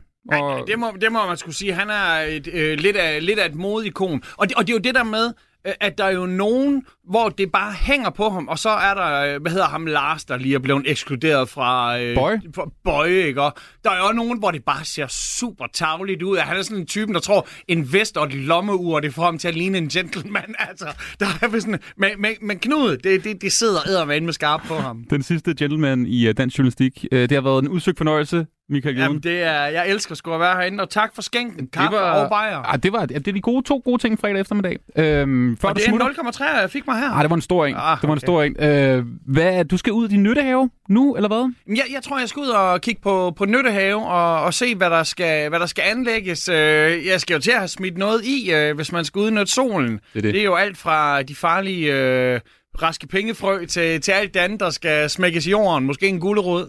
Måske en chili, så, jeg, så Claus han kan komme på besøg. Det har været en fornøjelse. Du må have en uh, dejlig weekend, Michael. Hey, du må have en, og det må I alle sammen derude gøre. Skål! Missionen præsenterer det mindste bakke, man er villig til at dø på, med praktikanterne Mathias og Thomas. Hej Thomas. Hej Mathias. Hvilken bakke er du villig til at dø på i dag? Jo Mathias, nu skal du høre. Der er noget, der irriterer mig Hvad er det der? rigtig meget. Forleden dag var jeg ude at spise smørbrød, øh, og jeg bestiller øh, en hønsesalat. Mm. Så får jeg, fandme mig, en, det koster 165 kroner for en hønsesalat. Ja, det er det også... er mayonnaise, creme fraiche og kylling, ikke? En skive rugbrød, en skive hvidtbrød. Det er så til gengæld også det, jeg får. Det er sådan lidt en bland selv tatar kylling ting, hvor du selv får alle elementerne. Så skal jeg selv sidde og blande det. Og så får jeg rugbrødet og hvidbrødet ved siden af, som jeg så selv, så skal jeg selv sidde og samle min egen rugbrødsmad til 165 kroner på en restaurant, som tager 75 kroner for en 2 centiliter snaps.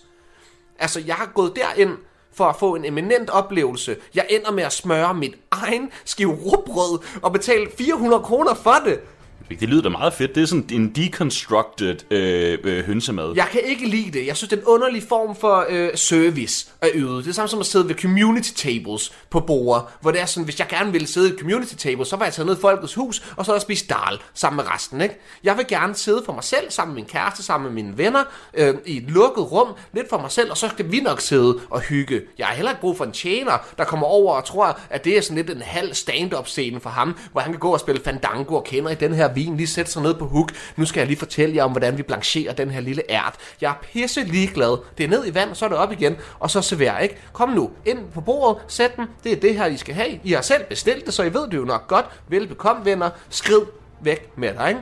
Jeg er der jo ikke for en underholdning. Jeg er der for en oplevelse, men det er en gastronomisk oplevelse. Det kan jo også være en oplevelse at smøre sin egen hønsemad. Altså, Jamen, det kan op. jeg jo gøre derhjemme til 16,5 kroner jo. Ja, ja, men det er jo, så er nogle andre, så- altså så er den, den er sikkert bedre, den hønsemad. Så kan du så heller ikke lide sådan noget, altså Korean barbecue, der er jo også sådan en med sådan en, en grillplande ind i midten, så man, så, så steger man selv øh, det, man skal have. Jeg skal ikke arbejde selv, når jeg spiser, når jeg betaler for at spise. Okay, men vil du så, altså, jamen det, er jo- det svarer jo også til at sige, at du så heller ikke, altså så vil du ikke tygge din egen mad. Du vil bare have det nærmest et drop. Ja. Nej. Jo.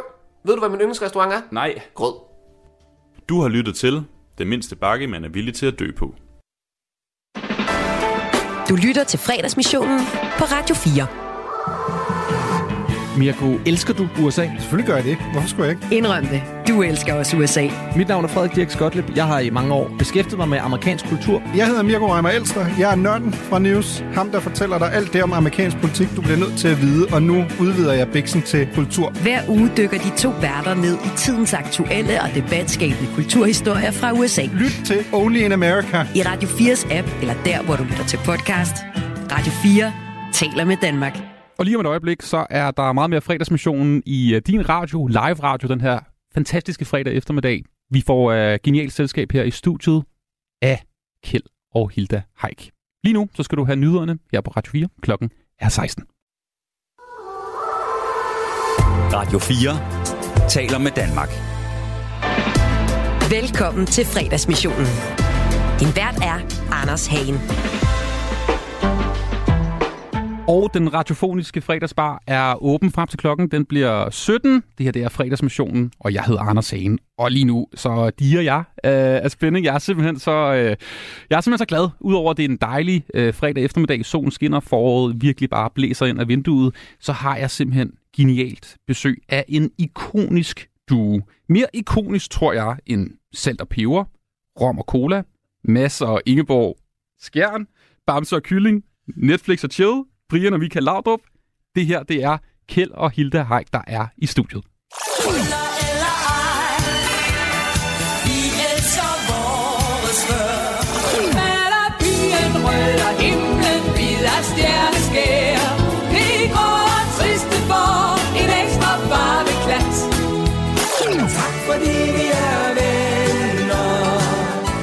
Er fordi Jeg sætter mig på kanten af din seng, og du lærer til mig. Glædelig fredag og velkommen ind for til fredagsmissionen Kjeld og Hilda Heik. Tak skal du have, Anders. Det var dog en fantastisk præsentation. Jamen prøv at, det, her, det, var, det er kun fire sange. Altså, hvis jeg skulle have alle sangene med, så ville det jo være et maraton. Så nåede vi ikke at sige noget. Nej, det er det. Hvor er det dejligt at se jeres øh, ansigter her i studiet. I ser dejlige øh, kulørte ud. Ja. Ja. Ja, vi har faktisk lige været en afstikker nede sydpå Ja. øh, ved, ved Cannes Ja. og, og Der var Nice. solskin mm. i fem dage, og vi havde tid til at nyde det. Det er jo også det, man skal også have tid til at gå ud og nyde solen, ikke? Ja, jeg læste ellers, at øh, ja, I prøver ligesom at holde lidt mere pause og lidt mere fri. Ikke? Jeg læste ja. en interview Ja. sidste år, at I, I vil maks spille to gange om ugen. Ja. Overholder I det? Ja, Ja, lige i det gør vi øjeblikket gør vi. Ja, Okay. Så må vi se, hvordan det er. Ej, hvor Ej, vi dejligt. piskede rundt sidste år, altså, og havde faktisk alt for meget i forhold til den alder, vi har. Vi kunne godt mærke. Og når vi kom hjem, vi faldt sammen som et par gamle karklud. Altså efter tre job, der vil jeg indrømme, der, der sagde vi til os selv, På vi samme er, dag. vi På samme er dag. ikke, ja, vi er ikke 17 år mere. Arne-pensionen er ikke noget, der gælder i showbiz, eller hvad? Nej, den, tæ- den tæller ikke. Nej. Ja, ellers, jeg tænker, regeringen, det er jo, I er jo den våde drøm for regeringen, det der med at blive ved, altså indtil ja. man ikke kan mere. Ja. Vi får også lov til, vi bliver præmieret. Vi får lov til at betale en dejlig stor skat. Åh oh, ja, okay. wow, ja, selvfølgelig. Så det er jer, der holder ligesom velfærdssamfundet i gang. Altså, man vi sige. betaler mere skat, end vi kan få i folkepension. Det kan jeg godt love dig. Det er jo Så et, vi er øh, ikke nogen belastning endnu. Det er I ikke endnu. Nej, det ikke tror endnu. jeg, tror jeg ikke, I ender med heller ikke. Det tror jeg Øhm, forhåbentlig heller ikke. vi, skal, vi skal snakke en masse gode historier fra jeres øh, liv, som øh, I jo følgesvende. Altså, det er jo ikke nogen hemmelighed, at I er gift og har været Ej. gift i mange år. 55 år til august. Ja, tænk en gang. 55 år med den samme snoken. Ja, Det er imponerende, ikke? det er den samme mund, man skal kysse. Det er samme Ja. ansigt, man kigger på om morgenen. Ej, jeg Hvordan synes, kan det lade sig jeg gøre, synes faktisk, det var kønner for 55 år siden. For tak skal du for os lige begge to, for os begge tos Åh, vedkommende. Okay. Ja, der er kommet lidt patina sådan, ja. Ja. Jeg, jeg synes, det er klædeligt, Patina. Jeg, Mm. jeg kan godt lide dig sådan. Nå, Ja. det synes du? Ja. Jeg, jeg synes ikke, jeg kender den der gamle dame, der står og kigger på mig i spejlet. Ja, det gør jeg. Hun laver forfærdelig god mad, så jeg er vild med at sige noget pænt om hende. Er det mørbarretten? Blandt andet. Ja. Ja. Har jeg læst mig frem til, at du er ekspert i, Hilda? Jamen, jeg er jo god til god til gammeldags mad. Mm. Altså, så en gang imellem, så drister jeg mig ud i noget, der er lidt mere sjovt. Og nogle gange lykkes det, og nogle gange lykkes det ikke. I har bestilt en fadøl og en øh, whisky. ja. Det, kan jeg jo, det synes jeg jo er festligt. Og den smager rigtig dejligt, den Ja. her whisky. Du drikker Ja. whisky. Hvor, hvor, Ja. hvor kommer det fra, Hilda? Jamen, det kommer fra, at vi øh, i 2002, der sagde jeg ja til noget, som Kjeld brokkede sig gevaldigt over. For jeg havde sagt ja til at tage med nogle venner til, til øh, Skotland. Ja. Øh, en, og der var nogle mennesker, der skulle høre synge, og de skulle, vi skulle smage på whisky. Og så siger Kjeld, du er ikke rigtig klog, du siger ja til sådan noget. Det er nogen, der ikke gider høre på os, og hvorfor siger du også ja til det? Han var virkelig sur hele vejen, også ud igennem lufthavnen. Han brokkede sig Ja. konstant, og så fik vi den mest fantastiske tur, og har stadigvæk Ja, nogle venner derfra fra den tid. Ja. Og, øh, og så fandt vi ud af, at whisky, det var, det var mange forskellige ting. Mm. Det er ikke den der sure, nødvendigvis. nej, det er ikke den der, hvor som spritten den står ud af ørerne på en. Men Nej. altså, der er noget, der smager faktisk rigtig dejligt. Ja. Churchill drak det rigtig meget, ikke? Så tænker man... Ja. Ja, ja så Han kan det ikke gå helt for- Men han røg også nogle store cigarer, så han har nok foretrukket den, der var lidt mere røget. Ja, det den, den selvfølgelig rigtigt. foretrækker jeg ikke. Hey, øh, Kjeld, du sagde tilbage i 1983, at du har skrevet cirka et sted mellem 1300 og 1500 sange. Det skal nok passe. Altså teksterne til melodierne, ikke? ja, ja. I 2003 havde du så skrevet 2000 sangtekster, sagde du i et interview. okay, ja. Hvor er vi henne nu? Hvor mange Jamen, har du skrevet? Ærligt talt, jeg ved det ikke. Jeg holder ikke regnskab med det. Hvorfor gør du ikke det? Nej, det gør jeg ikke. Fordi det er, det er jo egentlig ligegyldigt, hvor meget man har skrevet. Altså, øh, og, og hver gang man skriver en ny, så er det den, der tæller, og ikke noget som helst andet, man har lavet. Sådan er det. Ah, men vi hørte lige en, som vi begge to er meget glade Ja. for. Under stjernerne på himlen. Det er ubetinget Altså, det min favoritsang. Jeg tror, det er efter, jeg har fået børn. At, sød øh, sang. Ja. og det Det var med også Rasmus. Sebak, vi hørte Ja. det her. Jeg synes jo faktisk, at det er den bedste version. Det synes jeg også. er den også. Ja, Det det, er det den synes jeg også. også. Og jeg synes, det er så synd og ærgerligt og trist, at uh, Tommy aldrig nåede at høre den. For det var jo flere år efter, han døde. Uh, og jeg, jeg er sikker på, at Tommy han ville have klappet i sine hænder og sagt, det godt gået, Rasmus. Det var sådan, den skulle have været. Men teksten er ikke skrevet til Rasmus, vel? Det er til søster. Det er til ja. Ja. Det er det. Og der sad du og skrev det ned i løbet af natten, som du plejer at gøre, ja, eller hvad? Ja, det gjorde jeg faktisk. Det gjorde jeg faktisk. Men, og, og jeg tænkte jo, ja, hvor meget ved jeg om Marie? Og jeg vidste ikke så forfærdeligt. Jeg kendte jo godt Marie. Vi havde snakket sammen, og, og jeg havde mødt hende mange gange. Men alligevel kendte jeg hende ikke sådan til bunds. Så jeg tog en chance. Jeg skrev om vores egen datter. Alt, hvad der interesserede hende, det kom med i den sang. Og de, de, de timer, vi havde, hvor vi sad på sengekanten, og øh, både Hilde og jeg sang øh, øh, vuggesangen for hende, det var det, der, øh, der dukkede frem i, i teksten her. Og da jeg så kommer og afleverer den næste dag til, øh, til Tommy, så siger han, hold da fest, hvor kender du Marie godt. Det er godt skrevet. så, så der er jeg åbenbart ret, ramt rigtigt. Ej, det er, det er fedt. Øhm, der var jo også en sang med, som du har skrevet, Hilda jo. Ja. Du, jo, du skriver jo også sangen. Det, jeg skriver meget, meget lidt. Den med Richard Ravnvald, Ja, som jo Den er åbenbart... Ja, det, ja. kæmpe stor jo. Ja, det er den. Det er jo fantastisk. Altså, det var sådan et skud i togen, var jeg lige ved at sige. Ah. Ja, men, men det er jo sådan, det er jo en decideret dansk top, ikke? Mm. Det er det jo.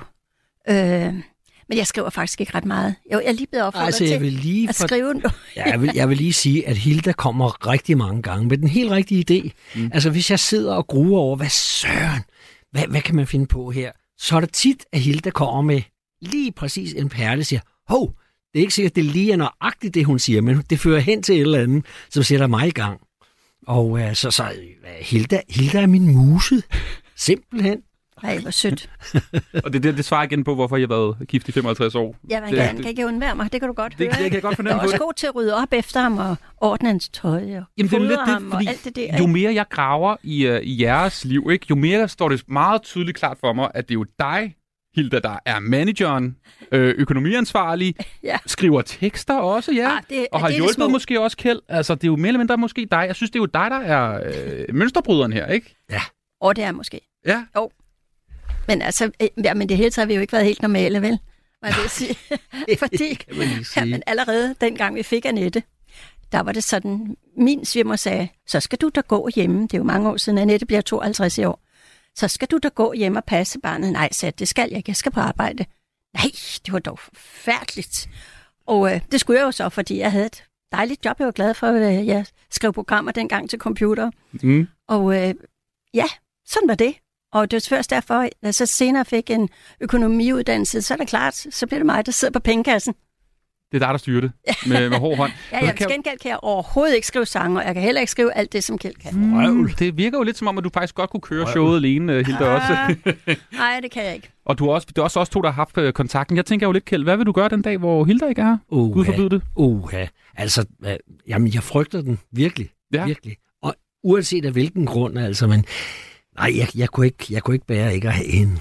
Er det noget, du øh, tænker over? Ja, det er det. Fordi vi er jo kommet op i en alder, hvor vi ved, at øh, en af os nok kommer til at savne den anden og mangle den anden. Så, øh, så jeg, jeg, jeg håber, at øh, jeg håber ikke, det bliver mig, der kommer til at sidde tilbage og, og savne Hilda, fordi det, øh, ja, det, det, Jeg har galt. sagt til ham, at jeg har lidt pension. Det kan han bruge på at finde en ny dame. Nå, ja. Fordi han er ikke god Der til er at være masser af muligheder, Kjeld. Der er Tinder, der er alt muligt, du kan Ja. bruge, jo, ikke? Jo, jo. Øh, men det er jo blevet meget også, tænker jeg, præsent, når man øh, kommer op i den modne alder. Ja, I bestemt. ældre alder. I var jo selv til begravelse her for ikke så Uh, forfærdeligt ja, mange dage ja, siden det var det. med Ja, er øh, en anden øh, Ja. stor... Ja, Øh, ja, der i Kamboto. Ja. Skønne der jo. Ja. Hvordan var Så- det for jer? Det var Og hvad- trist. Det, altså, det var trist at sige farvel til Ja. en, til en øh, fantastisk øh, kollega, fantastisk kammerat, en sjov mand, sød mand. Ja, jeg vil, jeg vil sige, at øh, vi, vi, vi, vi holdt begge masken øh, under øh, prædiken, indtil de begyndte at spille øh, Hvor er du dejlig, Angelique. Ja. Så tudede vi. Ja. Simpelthen, altså. Det var, For det de var, bare kisten ud til Angelique, og det var bare... ja, Ja. det var, det var mere, end vi kunne bære. Hvad sker der efter øh, den begravelse? Hvad, hvad lavede I bagefter? Var der gravøl? Og... Jeg hilt dig til, øh, Jeg, var, til jeg tog med. Ja. Du havde lidt problemer med, med skulderen, så ja. Ja. du skulle til lægen. Ja. Mm. Men øh, ja, men altså det er, det er så mærkeligt at være til en, til en begravelse, fordi først der græder man rigtig meget, og så bagefter så mindes man alt, alt det sjove, man har oplevet, ikke? Mm. Og så kommer man måske lidt over det der med, at man er, man er ved at græde. Altså, Men så kommer man over det sjove, og så griner vi, og så tænker vi, åh, hvor var det dog, ej, hvor er det dog mange dejlige oplevelser, vi har haft, ikke? Hilda, jeg har læst et sted, at du gerne vil begraves i din brudekjole. Ja, den hænger renvasket klar. Okay, det er noget, du forventer, der kommer. Ja, Den Ja. hænger. Jeg har bare et problem, og det er det, at den skal klippes op i ryggen, for jeg er blevet meget tykkere end dengang. okay, du må have været lille vips dengang, tænker jeg så. Hvad? altså, jeg var 42 kilo, da jeg blev gift, så jeg var Wow. en tynd splejs. Hold op, okay. Men øh, efter jeg er fyldt 60, så har jeg udviklet mig til den forkerte retning. I hvert fald en forkert u- udvikling. Jeg er blevet bredere. Men hvorfor har du tænkt, at den, hvorfor, hvorfor er den klar? Altså, Det er fordi, at jeg synes, det er en epoke, der er slut. Øh, et langt og dejligt liv. Det må man gerne mindes, ikke? Og så tænker jeg, jamen altså, Annette kunne ikke passe brudkjolen. Hun var for stor. Tænk engang, hun var for stor til min brudkjole. øh, øh, og så tænker jeg, jamen nu har jeg altid passet på den. Og, og vi var så, øh, undskyld, vi var faktisk så øh, mærkelige, så Kjeld og jeg gik ud og købte brudkjolen sammen. Fordi familien synes ikke om, at vi skulle giftes. Så vi gik brød ud, alle regler. Ja, så gik vi Alle ud og købte den brudkjole sammen. Så var der ikke så meget overraskelse i det. og vi skal snakke lidt mere om jeres, øh, jeres lange øh, liv sammen. Gået hånd i hånd sammen. Øh, det meste af livet også med, altså kan man sige, lidt startvanskeligheder, i hvert fald fra familiens side. Det Ja. snakker vi om et, om et øjeblik. Velkommen indenfor. Tak. Du lytter til fredagsmissionen på Radio 4. Fordi Kjeld og Hilda Haik, I har været gift i 55 år den 24. august. Wow, så I har holdt guldbryllup, det hele er, ja ja, næste gang er det brev fra dronningen, ikke? Er det ikke sådan der? Det vil jeg sørge ikke. Får man det? det tror jeg. Og så bliver vi nødt til at holde ud. Ja. Og det vilde er, at I mødte hinanden øh, første skoledag i anden klasse i 1954. Ja. Det er, øh, det er nogle år siden. Ja, der synes jeg, han var brandirriterende. Ja, det, det var noget med nogle øh, elastikker, oh. han lærer jagte Ja, der og og- alt muligt. Og han havde sådan nogle lange ben, og jeg er jo kortbenet, som du kan se, ikke? Ja. Nu, nu glemmer du at fortælle, at din mor sagde, Ja. da hun havde set mig, og der findes også pæne drenge i København. Ja, vi Ikke? kom, vi kom jo ud fra Bøgelandet af i 1954. Ja, du var en bondeknold, ikke? Ja, det var noget med, virkelig. at folk sagde, at du lugtede kolort. Ja, det mm. tror jeg nu ikke, jeg gjorde. Min mor, hun vaskede mig i altid. Men altså, dengang var der stor forskel på børn øh, fra landet og i byen. Vi havde jo ikke fjernsyn til at kigge på dengang, vel? Mm. Man hørte kun radio, øh, statsradiofonien, ikke? Så der var ikke så meget... Øh, man, man kunne godt se, når man kom ind, der kom en knold der fra landet. Det var man ikke i tvivl om. Og, og, det, og der er børn jo gode til at sige, ej, det gider vi ikke lege med. Du blev, du blev mobbet. Ja, det, mm. det gjorde jeg faktisk. Ja. Men så var der jo Kjeld, han synes åbenbart, at jeg var meget sød, så han prøvede på at fange mig hver gang, vi havde frikvarter. Og jeg tænkte sikkert, en idiot. Han fanger mig hver gang. Jeg har så kort ben. Mm. Så skulle jeg sidde inde under halvtaget og vente på, at alle de andre blev fanget. Det var da irriterende. Ja, sådan så jeg det ikke. Det er Valby i København, vi er i, Ja. og du kom fra Nyrup Ja. øh, på Ja, Midtjylland. Midtjylland. Ja. Ja. Så det var dengang var det ude på landet. Har du orienteret dig godt? Selvfølgelig. Ja. Når I er selskab her, så skal man øh, vide, hvad der sker. Øh, I skilte så igen i 5. klasse, mm. fordi ja. så skulle du et andet sted hen. Det Jeg kan sådan? helst gå til en anden skole. Jeg Ja. blev på Valby skole. Okay. Øh, man mødes så øh, til en fest senere, mm. og bliver kærester der, hvor du er 14, du er 15, Ja. i 1961. Næsten 15. Næsten. Næsten 15, ja, for I er næsten i jævnaldrende. Ja. Nåede du at kysse med nogen andre, Kjeld, før du kyssede med Hilda? Har du kysset med andre end Hilda? Ja, det har jeg. øh, faktisk med en af Hildas skolekammerater. Nu kommer var sådan- bekendelsen. Ja, vidste du godt det? ja, det Okay. okay. Der er ikke noget, der chokerer mig. Øh, men det var et meget uskyldigt øh, Trutkys. trutkys, ja. Mm. det var det. Så du var ikke så erfaren? Nej, det var jeg ikke. Det var ingen af os, der var. Nej, Nej. overhovedet Jeg ikke. kan sige, at den første aften, der fulgte, Sve- fulgte Kjeld mig hjem til døren. Og vi havde en cykel imellem os, og så, sag, så stak han med hånden og sagde pænt, tak for i aften og have det godt. Ja, Ja. havde styr på samtykkeloven Ikke- dengang. Ikke Mhm. noget noget pjank og pjat. Og I kysser så efter, I har været inde og se filmen Sorte Kniblinger første gang. Hold da fest. Ja. Er der intet, der er fremmed for dig? Men Uh, det var hvad noget skal vi med... ikke konfronteres Nej, med det er her? det. Bare roligt lidt senere. øhm, hvad sagde dine forældre, øh, Kjeld, til Hilda og Hildas familie på det her tidspunkt? Fordi du kom jo fra en lidt anden, ja. et andet borgerskab, kan man ja. godt sige, ikke? Ja. Hvad, Altså, hvad blev de- der sagt? Altså, de var ikke helt tilfredse, fordi uh, Hilda var jo uh, fra en arbejderfamilie, og jeg kom fra en, uh, hvad skal vi sige, uh, En meget borgerlig familie. en meget ikke? borgerlig familie. Ja, det gjorde jeg. Og, og de synes ikke, at det var det passende ægteskab uh, for mig. Og der havde jeg det sådan, at det skal de saft sus med ikke bestemme. Det bestemmer jeg. Det lyder jo helt vanvittigt i 2023 ja, det øre, det her, Ja, at det- forældre kan sige, altså det lyder jo på en eller anden måde, ja. at man, noget matador måske, Ja. måske godt. Ja, men det er jo også lidt Ja. den der matador-tid, ikke? Mhm. Fordi mine forældre synes jo så, at det var nogle forfærdeligt fine mennesker, som jeg havde kastet mig i armene på. Og min mor sagde, kan du dog ikke finde en af vores egne? Mm. Ja, Altså en fra landet. ja. Ja. Men altså, nu Og din jeg... familie kaldte, mobbede jo også lidt, Hilda, ja, Ja, ikke? Familiens lille husalf. Var det ikke sådan, det var? Åh, oh, det er rigtigt. Hold da op. Det er jeg ikke engang, det er jeg ikke selv kunne huske. det er rigtigt. Men det er rigtigt, det gjorde de faktisk en gang, hvor... Og det var mest din mor, hun var Ja, ikke så ja. tilfreds. Men sådan er, sådan er møderne, de har en søn, som de synes, at han er fantastisk. Mm. Så skal han jo også giftes med en fantastisk pige, helst af en stor, fin familie. Som er et Og så- spejlbillede af hans mor. Og så falder Ikke? han for sådan en knold som mig. Ikke? Det er også synd. Og Kjeld, altså, du er jo en smilende mand, meget, meget flink og rar mm. mand, ikke? Men ja. kunne du så ikke sige, du skal øh, lukke røven, mor? Eller hvad sagde du til? Altså, hvad, Jo, det, det det, var kom til et kraftigt, kraftigt oprør hvad, på et sag, tidspunkt. hvad sagde du til dine Jamen, forældre? jamen det, det, det var simpelthen fordi uh, Hilda havde Hilda boede hos os i et sommerhus, vi havde lejet. Og uh, så var der noget med, at jeg havde ikke slået græsset. Var det ikke sådan, Hilda? Jo, du havde ikke lige hjulpet til, hvad din mor havde sagt, du skulle Ja, hjælpe. nej. Jeg havde Og- været ude at pusse vinduer, for eksempel. Ja. Ja, du spillede guitar, også dengang. Og så, øh, da min far kommer hjem, det var jo altid øh, far, der skulle straffe ungerne. Ikke? Det var jo sådan, ligesom rollen var fordelt, at, at, at mor slog ikke børnene, men det gjorde far. Så hun, Han slog dig? Ja, ja, altså han, ikke lige det tilfælde der. Det, det nåede han ikke. men øh, men, men der, der siger min mor, øh, ja, nu skal du høre, Egon, som min far hed, nu skal du høre, øh, Kjeld har overhovedet ikke lavet noget. Han skulle have slået græs, og det har han ikke gjort, og så videre. Og så siger hun, ja, det må jo være Hilda, der har en dårlig indflydelse. Og så sagde min far, jamen hvis det er sådan, så, så må Hilda jo tage hjem. Og så gik jeg totalt amok og sagde, hvis der ikke er plads til Hilda, så er der kraftedme heller ikke plads til mig. Og så smed jeg en lampe efter ham, og øh, så gik vi ud af døren. Vi gik hånd i hånd ud af ma- over markerne, uden, altså vi vidste ikke, hvad vi skulle gøre, øh, sådan set, fordi vi havde ingen penge med, og, og øh, vi, vi gik bare derud af, vi ville ikke være der mere. Det er jo sådan et, et Shakespeare-agtigt drama, det her. Hvorfor er det aldrig Ja. blevet til en musical, det her? Det jo lyder jo helt vanvittigt. Og så kommer, så kommer min far, altså, som faktisk var en sød mand, og jeg, jeg har... Jeg kan se holdt ham nu rigtig komme meget- cyklende. Ja, ja, ja, Ja. ja. Og siger, hør nu her, børn, altså, I må ikke gå nogen steder. Kom Lad os nu snakke om det. det, det sådan skal det jo ikke være. Vi skal jo ikke skilles på den her måde. Og så, øh, så gik vi med hjem igen. Ja. Og så var min mor fornærmet resten af dagen. Og så spoler vi lige uh, tiden frem til, uh, fordi I var jo også forbi Rom, og, hvor I var Oh. ringforlovet og alt muligt, Ja. så I har også Ja. haft det meget fedt. Og så spoler vi lige tiden frem til, at I bliver gift. Ja. Fordi I får en lejlighed, og så skal I jo ligesom giftes. Det Det skulle var, man det var dengang. det helt store frieri. Ja. Det var det.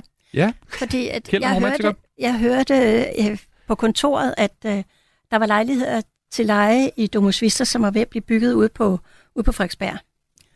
Og så kørte vi ind på kontoret, og så sagde damen, ja, vi kunne godt få en lejlighed, vi skulle bare være gift inden seks uger. Så sagde jeg til Kjeld, hvornår er du fri? det var det frieri. Så sagde han, 24. august. Godt, så gifter vi os. Sådan var det. Praktisk. En, en kæmpe romantiker derovre. Hvad hedder det? Ja, i virkeligheden så er han meget romantisk. Det er mig, der ødelægger det altid. Ja, ja. Og der var et, et fint bryllup med øh, lyserøde roser, og så var der en, øh, en lidt, lidt dårlig dag, dagen par på, hvor jeres øh, Meget. forældre kom op og toppes Ja, igen. Hvad sker der her? Jamen, der sker det, at hele familien kommer faktisk op og skændes. Da vi øh, kørte, ikke? Da vi kørte, ja. ja. Og det, vi kører jo før, lige, lige, før midnat. Var det ikke sådan, vi kørte til midnatstid, jo. Ja. Og øh, da vi så er, er kørt, så ramler det hele altså simpelthen. Så de bryllupsnatten? to, Ja, de to familier, de skændes fuldstændig vildt og kalder hinanden for alt muligt. Og, ja, så, øh, så øh, og, og jeg vidste ikke noget. Og Hilda havde en anelse om det. Altså sådan er det jo kvinders intuition. Hun, da, vi, øh, da, vi, da vi ligger hjemme i- på Hildas værelse i sengen med hinanden i hånden, så siger Hilda, jeg tror, der er et eller andet galt. Jeg tror, det går galt i aften. Jeg tror, vores forældre øh, kommer op og skændes rigtig alvorligt. Og det har hun ret i, fordi øh, lidt senere så kom... Øh, øh, Min, mine forældre kom grædende hjem. ja, de kom grædende hjem. Ja. Efter jeres bryllup? Altså på bryllup? Ja. Okay. Altså, vores lejlighed var ikke blevet færdig til tiden, så vi var nødt til at sove på mit værelse. Og så hører jeg jo selvfølgelig min mor og far komme hjem, og de havde også liggende gæster med hjem i lejligheden, så der var jo fyldt op. Og så hører min mor, hun græd og græd og græd, og det gjorde min far også. Så går jeg ud og siger, hvad der er galt. Og så fik jeg jo at vide, at det ene ord havde taget det andet, og øh, ja. Og så vågner du op til, at din mor ikke ved, hvor din far er. Ja. Ja. Det er jo højdramatisk, det her. Jamen altså, i dag vi ryster på hovedet og siger til os selv, hvordan kan så noget ske? Ja. Og det er måske her, nøglen ligger til forklaring på, hvordan det er gået med jer også. Måske. er Vi de svor, at det vil aldrig ske for os. Ja. Altså helt sikkert. Det var, det var, at vi, vi så jo, hvor galt det kunne gå, ikke? Og sagde, at uanset hvordan det går her i livet, så Ja. skal vi aldrig nogensinde skilles på den måde. Og vi skal aldrig nogensinde Blande os. bestemme, hvad vores barn, hvis vi, når vi får børn, eller hvis vi får børn, det vidste vi jo ikke på det tidspunkt, øh, så, så skal de i hvert fald aldrig nogensinde tvinges til noget bestemt, til, til, at, til at finde den helt rigtige. Lad dem om det, de bestemmer. Det er deres liv. Og vi kommer aldrig med kommentar. Aldrig. Og hvad med familiefesterne senere i, i livet? Jeres forældre er jo selvfølgelig ikke på Det gik altså Ja. efterhånden, så, så, så, så går sådan noget i glemmebogen. Så øh, jeg, vil- jeg vil sige, at vi havde nogle juleaftener og nogle nytårsaftener Ja, med hvor jeg begge hold forældre. Vred hånden ved armen rundt på dem og sagde, Ja. hvis I vil se os til jul og til større fester, så har I bare at se hinanden fredeligt. Sådan skal det være. Og det blev det så også. Det blev det også. Og skål på det. Du lytter til fredagsmissionen på Radio 4. I har taget nogle øh, numre med. Vi skal høre det sang, den sang, som minder jer om jeres første forelskelse. Og det er det her. Poetry in motion. See her gentle sway. I'll wave out on the ocean. Could never move that way. Kjeld og Hilda Haik, hvad hører vi her? Det er Poetry in Motion, og det er Johnny Tillotson. Men øh, jeg sang den den aften, fordi jeg havde fået besked på af min kusine, som gik i klasse med Hilda, at jeg skulle tage min guitar med. Ja. Og jeg havde lært den her Poetry in Motion, og synes selv, det var et helt vidunderligt nummer. Og så, øh, jeg kan huske stadigvæk, da jeg stod og sang den, og jeg så Hilda i øjnene. Jeg, jeg fangede hendes blik, og det var, der var så meget kærlighed, så det næsten ikke kunne være i stuen. Så det var, det var, det var et skønt øjeblik. Så det, ja. det er der ingen af os, der glemmer. Nej, det var, det var, en, det var en god aften. Ja. Er det, det er jo noget med, at sanserne arbejder forskelligt. Høresansen og lugtesansen og synsansen. Det er jo noget med, at lugtesansen er jo det bedste til at huske ting. Det ved jeg ikke, om I har oplevet også det der med, at hvis man lige dufter noget, så kan man komme tilbage til en Jo, scene. det kan man godt, men altså, han duftede meget godt den aften. Så, så, så det, det kan jeg nu ikke lige huske, men uh, jeg kan huske, at, hvordan han sang. Hvad- øh, hvad- og, og hvad- meget usikkert også, fordi det var det vel en af de første gange, du var ude med en guitar. Ja, det ikke? var det. Uha. Det var det. Ja, Men synes du, han var sexet? Det tænkte jeg slet ikke på. Jeg tænkte kun på, gud, se nogle dejlige øjne, han havde. Dengang havde han nogle øjenvipper, altså nogle fejrekoste uden lige. Og det har faktisk nu vores børnebørn også, så det er sådan lidt... Man bliver så falmet med alderen, det kan jeg godt sige dig. Det kan, du godt oh, nej. frygte. Ja. Altså, de er ikke så, der er ikke så meget kost over dem nu. Nej. men, men han havde de skønneste øjne, nogle skovsøer, som jeg fuldstændig blev helt ja, salig ved at kigge ind i. Hiver du så nogle gange gitaren frem og lige spiller nummeret derhjemme? Nej, det gør jeg dog ikke. Hvis det, Det er jeg er ikke. lavet en tung dag, så kan du lige tage den frem og... Ja, nej, det tror jeg ikke virker. Ikke mere. The hungry years, the once upon a time, the lovely long ago. We didn't have a dime. Those days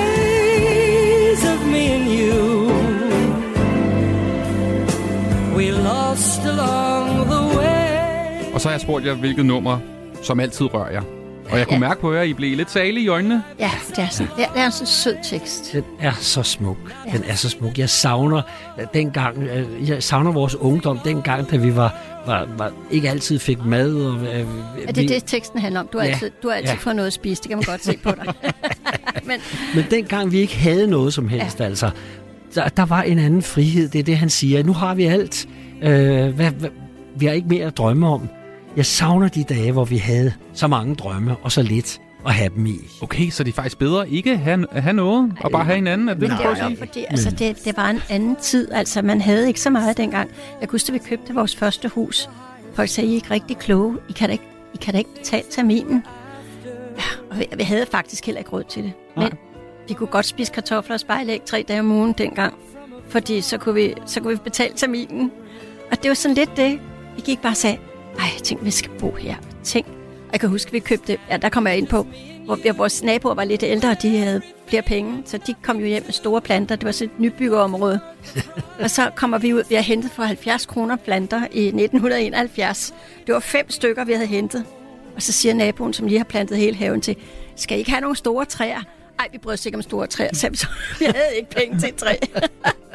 Klart.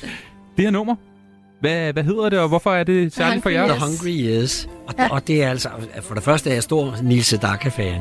Og da jeg hørte den her første gang, så sad jeg og tudbrølede, og jeg kan stadig, jeg kan mærke, at den trækker det er et vand. sødt nummer. De, det, det, det er den smukkeste tekst, og, og melodien er vidunderlig, og han synger den så fremragende, så den går direkte i hjertet. Var det ikke sådan i gamle dage, der kunne øh, du jo godt tage en melodi og så skrive en dansk tekst til, ikke? Jo. Det kunne, godt, det kunne man godt. Ja, ja. Har du nogensinde overvejet det med den her? Nej, det tror jeg heller ikke, jeg vil få tilladelse til. Nej, okay. Fordi uh, det er jo sådan, at, at man kan jo ikke bare skrive en, en dansk tekst på et uh, udenlandsk nummer. Man skal hente tilladelsen, og det skal man hos, uh, hos for, forlaget eller forfatteren og, og komponisten selv, ikke? Og det tror jeg, jeg tror ikke, at Nils Sedaka vil øh, give mig lov til at, at lave en dansk tekst på den, for ellers så vil jeg gerne gøre det. Jeg synes, det er så smukt, det nummer her. miss the hungry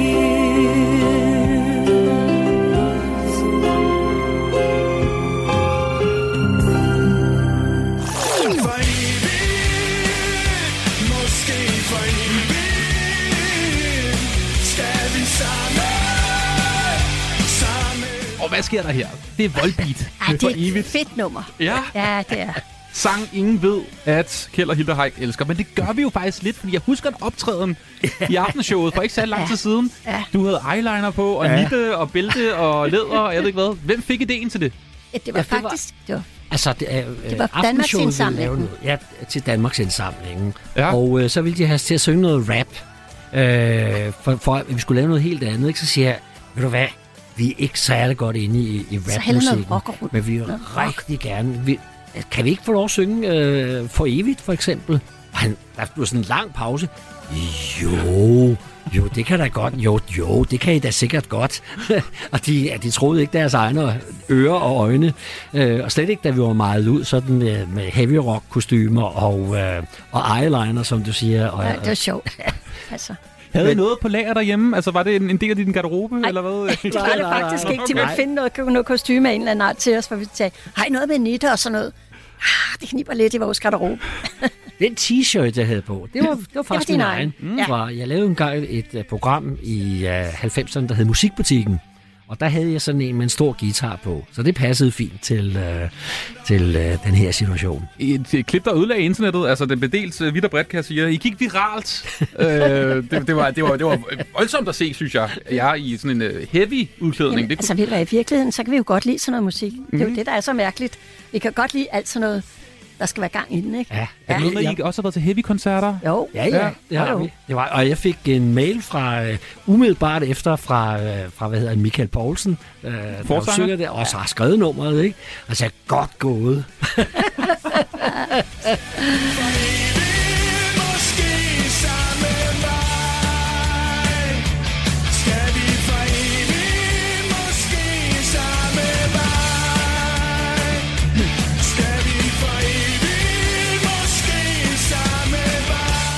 Og jeg ved ikke øh, med jer, om I stadig går på dansegulvet, hopper ud og, og, og indtager altså, dancefloor. Det var faktisk grunden til, at jeg blev musiker. Det var, at jeg ikke skulle ud og danse. Okay. jeg synes da, jeg har set dig danse til Melodi Grand Prix. Ja. Har du virkelig det? Ja, det mener jeg. Der i det hvide Nå, jakkesæt. ja. med, oh. til Birte Kjær. Ja, der var der ja. lidt. Ja, det er rigtigt. Ja, det er rigtigt. Men ellers er jeg ikke meget for, for at danse. Du er blevet spurgt rigtig mange gange, om ikke du vil danse i Vild med Dans. Så siger du, nej, nej, nej, nej, nej. Ja, det har jeg sagt nej til Ej, i mit liv, siger du. Men det har du til gengæld sagt ja til. Og der var der et nummer, som øh, du godt kunne lide at danse til, og det er det her.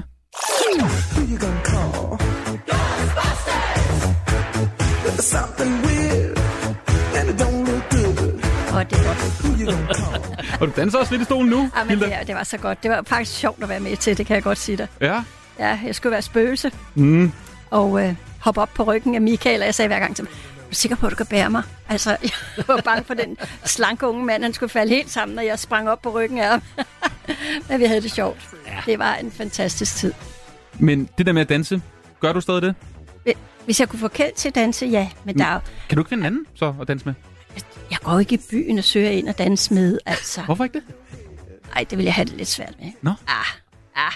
Fordi så... Ej, hvor, hvor, hvor, hvor går en gammel dame hen og danser, når hun er 76, snart 77? Der, jeg kan godt fortælle dig. Jeg kan lave en lille liste til dig. Jeg har, jeg har faktisk lovet at gå med til dans. Altså Ja, ja, til, det har du til, til dansetimer. Ja. Hos, hvad hedder hun nu? Øh, det søde fra... Hos Carina. Hos. Karina Ja. Frimod, ja. Så øh, det må vi jo gøre, gøre Ja, alvor lad os se, det bliver til noget, Kjeld. Og så kan det så være den her sang, som øh, I kan danse til. Måske. Mm, kiss me quick. I just can't stand Du er jo en lille smule forelsket i Elvis, ikke? det er jeg. Stor Elvis-fan. Og det her, det vil være et nummer, der vil få dig ud på Ja, dansegulvet. det kunne det godt. Ja. Det kunne det godt. Måske til den 55-års øh, bryllupsdag.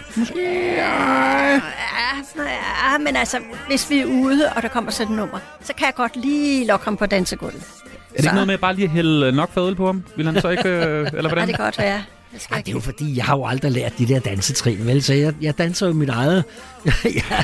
så, så, så jeg kommer til at træde Hilda over tæerne og siger, nej, det går ikke. Du siger højre ben, nej. Og så, øh, Ej, ja, vi gik faktisk til dans. Jeg, jeg, jeg elsket at danse, så vi gik til dans, da vi var 16 år. Så jeg skal, ej, jeg vil godt betale for det, for jeg var begyndt at have tjent nogle penge. Ah, så gik han med. Og ja, altså, han stod bare og lyttede til den der musik, danslæreren spillede, fordi dengang spillede Danmarks Radio ikke alle de der gode øh, ting. Dem hentede man i Sverige på plade, mm. Mærkeligt nok, ikke? Og så stod Kjeld og tænkte, ej, åh, hvordan man spiller den der, og jeg skal lige huske den der tekst og sådan noget. Og så sagde danselæreren, højre, og så sagde jeg, Kjeld, hvad fanden har han sagt? så stod vi der, så skulle vi altid hjælpes. Så vi tog hjem, så sagde jeg, jeg gider ikke danse med, når jeg kører efter, hvad der bliver sagt. Kjeld og Hilde Haik, jeg kaster jer ud i enten eller nu. Hvilken melodi er den bedste at skrive en lejlighedssang til? Det har I jo en vis ekspertise i. Er det Jeg er havren eller Hammer Hammer Fedt? To klassikere. ja, så vil jeg nok tage hammer, hammer fedt Ja. i dag. Havren, den er altså for to. Ah, den er for kedelig.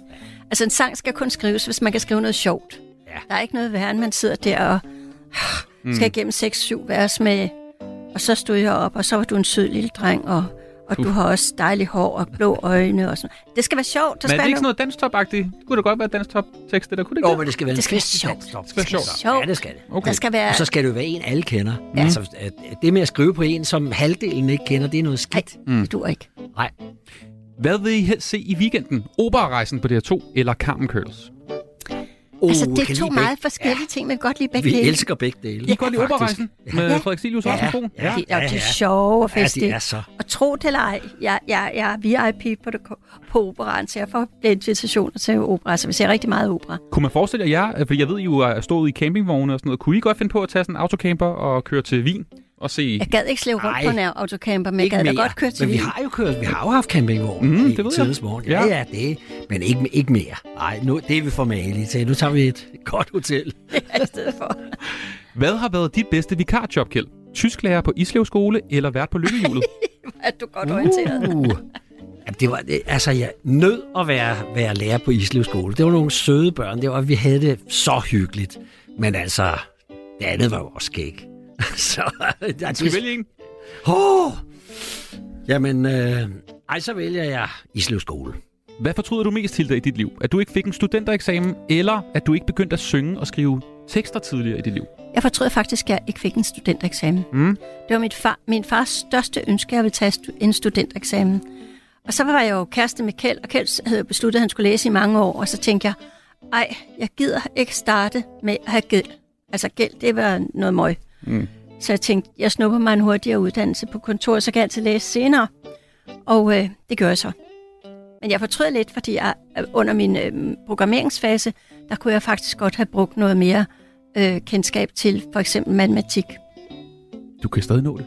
At tage sådan en... Ej, jeg, jeg, jeg, tror, jeg tror ikke, jeg kan få noget job i dag, hvis jeg kommer som og spørger, om det- jeg kan få et Jeg programmeringsjob. tror, Mette Frederiksen de ville synes, det var fedt, at du, du kom ud og ligesom arbejdede.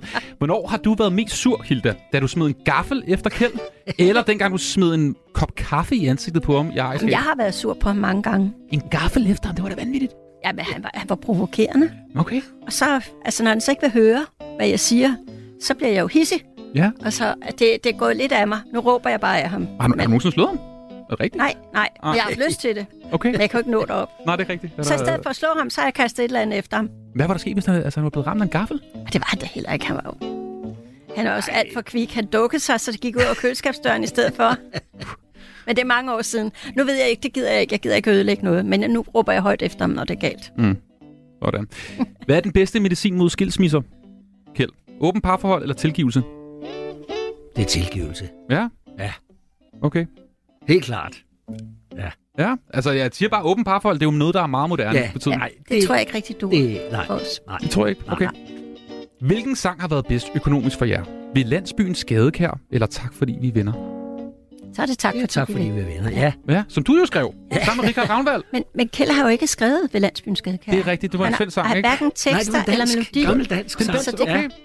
Ja, så derfor må vi sige det, tak fordi vi vinder. Men ellers så må vi nok sige, at det er øh, under stjernerne på himlen, ikke? Absolut. Ja, og så måske vi maler byen rød. Ja. Ja. Fordi Kjeld skrev en, også en revyvise, eller en revytekst til Vi maler byen rød ud til Til Cirkusrevyen. Cirkusrevyen, ja, ja, det er rigtigt. Den gav enormt mange penge. Den gav faktisk mere, Ja, end det Grand gjorde. Prix gjorde. Altså er det sådan, et, er det sådan en lastbil, der kommer med sådan nogle kodapenge, der bliver hældt ind i stuen? Nej, ikke mere. Nej, ikke mere. Men der var en gang, hvor vi troede, vi skulle leve af det, når vi bliver gamle. Men det kan man ikke. Nå, okay. Nej. Nå, det er nyt. Hey, øh, hvem har været sjovest at gå i byen med? Tommy Sebak eller Dario Campeotto? Åh, oh, det er svært at sige. Ja. De, var, jo- de var sjove og hyggelige på hver sin måde. Men, altså, altså der, er jo... har vi jo været på nogle skønne ture med, ikke? Jo, det har vi. Ja, det har vi. Vi har været på cruise med ham, og vi har, ja, vi har været på så mange ture, sl- slagerture. Og Så, han har altid haft det der glimt i øjet og en lille fræk bemærkning. Altså, hold kæft, hvor har vi ligget flade af grin mange gange med Dario. Åh, oh, han er skøn. Ja. Hvor har det været sjovest at spille? Socialdemokratiets partifest eller Dansk Folkepartis partifest? ja, altså, Hvor var der bedste publikum? Har vi spillet Det- til Dansk Folkeparti? det har vi. Kan du ikke huske, at jeg sagde, at jeg ville ikke have det, at de annoncerede det. Jeg ville så gerne have, at vi kom. Nå, nå. Så sagde jeg, I må ikke annoncere det. Hvorfor ikke? Hvorfor må det ikke annoncere Fordi det? vi har altid sagt, at vi var upolitiske. Mm. Altså, vi vil ikke tilknyttes. Vi har, vi har sunget for Venstre, vi har sunget for Konservativ, vi har sunget for Dansk Folkeparti, og vi har sunget for Socialdemokratiet. Må det så ikke nemmere bare sige nej til det hele så?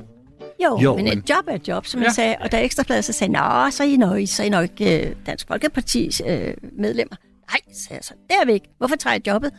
Fordi et job er et job. Spørg du måske, om du Mm. vil skrive om en, en, en eller anden. Øh, fordi det er en person, som har en, en modsat, øh, øh, hvad skal man sige, jeg vil måske sige, hvis det var Putin, der ringede og spurgte, om vi ville skrive en, fed sang til ham, så vil jeg nok sige, det gør ej, vi den, ikke. Den går ikke. Men, men ellers, så er det jo folk derude for at more sig, og der er ikke noget politik i det fra vores side. Er det noget med en, at, har du skrevet en støttesang til Nyrup? Har I lavet et eller andet i 2001? Var der det noget? var Kjeld, der Det var skrev den. Det Ja, ja, ja, ja, det gør. Ja, det er Okay. rigtigt. Ja. Ja, og han var jo jordens sødeste mand at være Ja. sammen med. Ja. Vi havde en hyggelig tur. Ja, det havde vi. Det og i virkeligheden, så var det, de ville have haft ham til at skrive sådan en slagsang, men det ville Kjeld ikke. Mm. Og så spurgte de mig, at han ville skrive en, øh, en sang, der hyldede demokratiet. Ah, okay. Okay, altså, men det er en helt anden ting. Ja. Mm. Fordi det, det gør vi jo. Vi hylder demokratiet. Ja, for katten da. Jeg har egentlig været lidt træt af det der med, at Dansk Top har været sådan lidt påklistret til noget højrefløjs DF-ting. Mhm. Ja. ja. Ja. Ja. I det hele taget, så har vi været lidt trætte af, t- for, at det er der nogen, der siger, så er de højrøvet, men det er vi ikke. Men man er lidt træt af at blive puttet i en kasse som, som, som dansk top, Mm.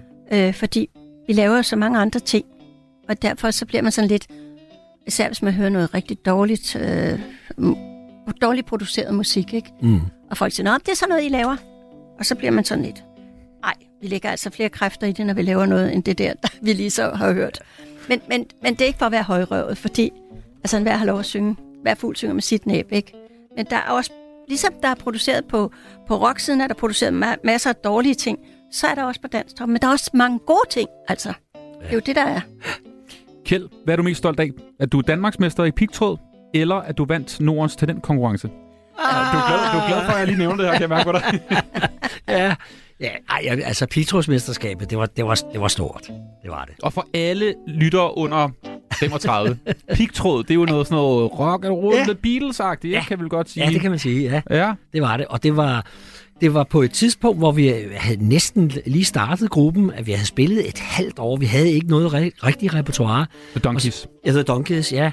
Og så stiller vi op til det her Danmarksmesterskab, hvor vi vinder den først, og så kører hele vejen igennem. Og da vi vinder finalen, der står vi simpelthen, ja, vi står med åbne munder på løb og siger, hvor, hvad, hvad sker der her? Og, øh, og det blev i virkeligheden grunden til, at øh, vi, vi har, den, har haft den karriere, vi har haft, fordi den medførte en kontrakt, en pladekontrakt, øh, og øh, den pladekontrakt sluttede sådan set med, at vi lavede Landsbyens Gadekær. Som er en helt anden genre. Det er jo nærmest... Helt anden Det er jo genre. måske dansk toppen start, ikke? Jo. Og så det det, var, var- det var et tilfælde, du lavede rock, og, rock og rull, du. Ja. Du var en, uh, en bad boy, ja. og så ender du med at blive ja. en sweet boy, ja. eller hvad? ja, det kan man sige. Er du træt af det egentlig? Nej. At du ikke bliver sådan en Otto Brandenburg-figur, som Nej. var lidt mere... Uh... Altså, Otto Brandenburg var jo et af mine store idoler. Uh, men nej, det er jeg ikke. Jeg, jeg er den, jeg er, og det, det Han har er en gammel med. rocker. Ja, det kan Det vi forstå med Nitte, og Og vi har altid rock og rull med på vores repertoire. Altid. Der er altid lidt. Og det kan ja. være, at uh, det kan komme ind nu, fordi... Hvad har været det værste job, I har spillet? Og der har jeg gravet lidt her. Er det for en afdød person på et hospice, eller dengang I var på Herlufsholm, hvor I var booket som en hadegave? Hold da op, hvor er du godt orienteret. Det skal jeg lige love for. Det var, det var meget over, grænseoverskridende at synge for en dame, der lige var død. Prøv lige at fortælle historien, Hilda. Om der er en, en, en sød, vi får et sødt brev fra en ung pige, der skriver, min mor har været så glad for at tale med Kjeld i, i, øh, De rækker, vi spiller, Ja. ja, ja hvor jeg var vært på et tidspunkt, ja. og øh, nu ligger hun på hospice, og jeg vil så gerne glæde hende med, at Kjeld og dig kommer og synger for hende. Og det var sådan, at man siger, åh oh, ja, altså, det gør vi. Ja. Og så på vej til hospice, så blev vi ringet op, at nu er den dame død. Så I sidder i bilen på vej til jobbet? Ja. Wow. Og så siger vi, ej, ej, så gør vi det ikke.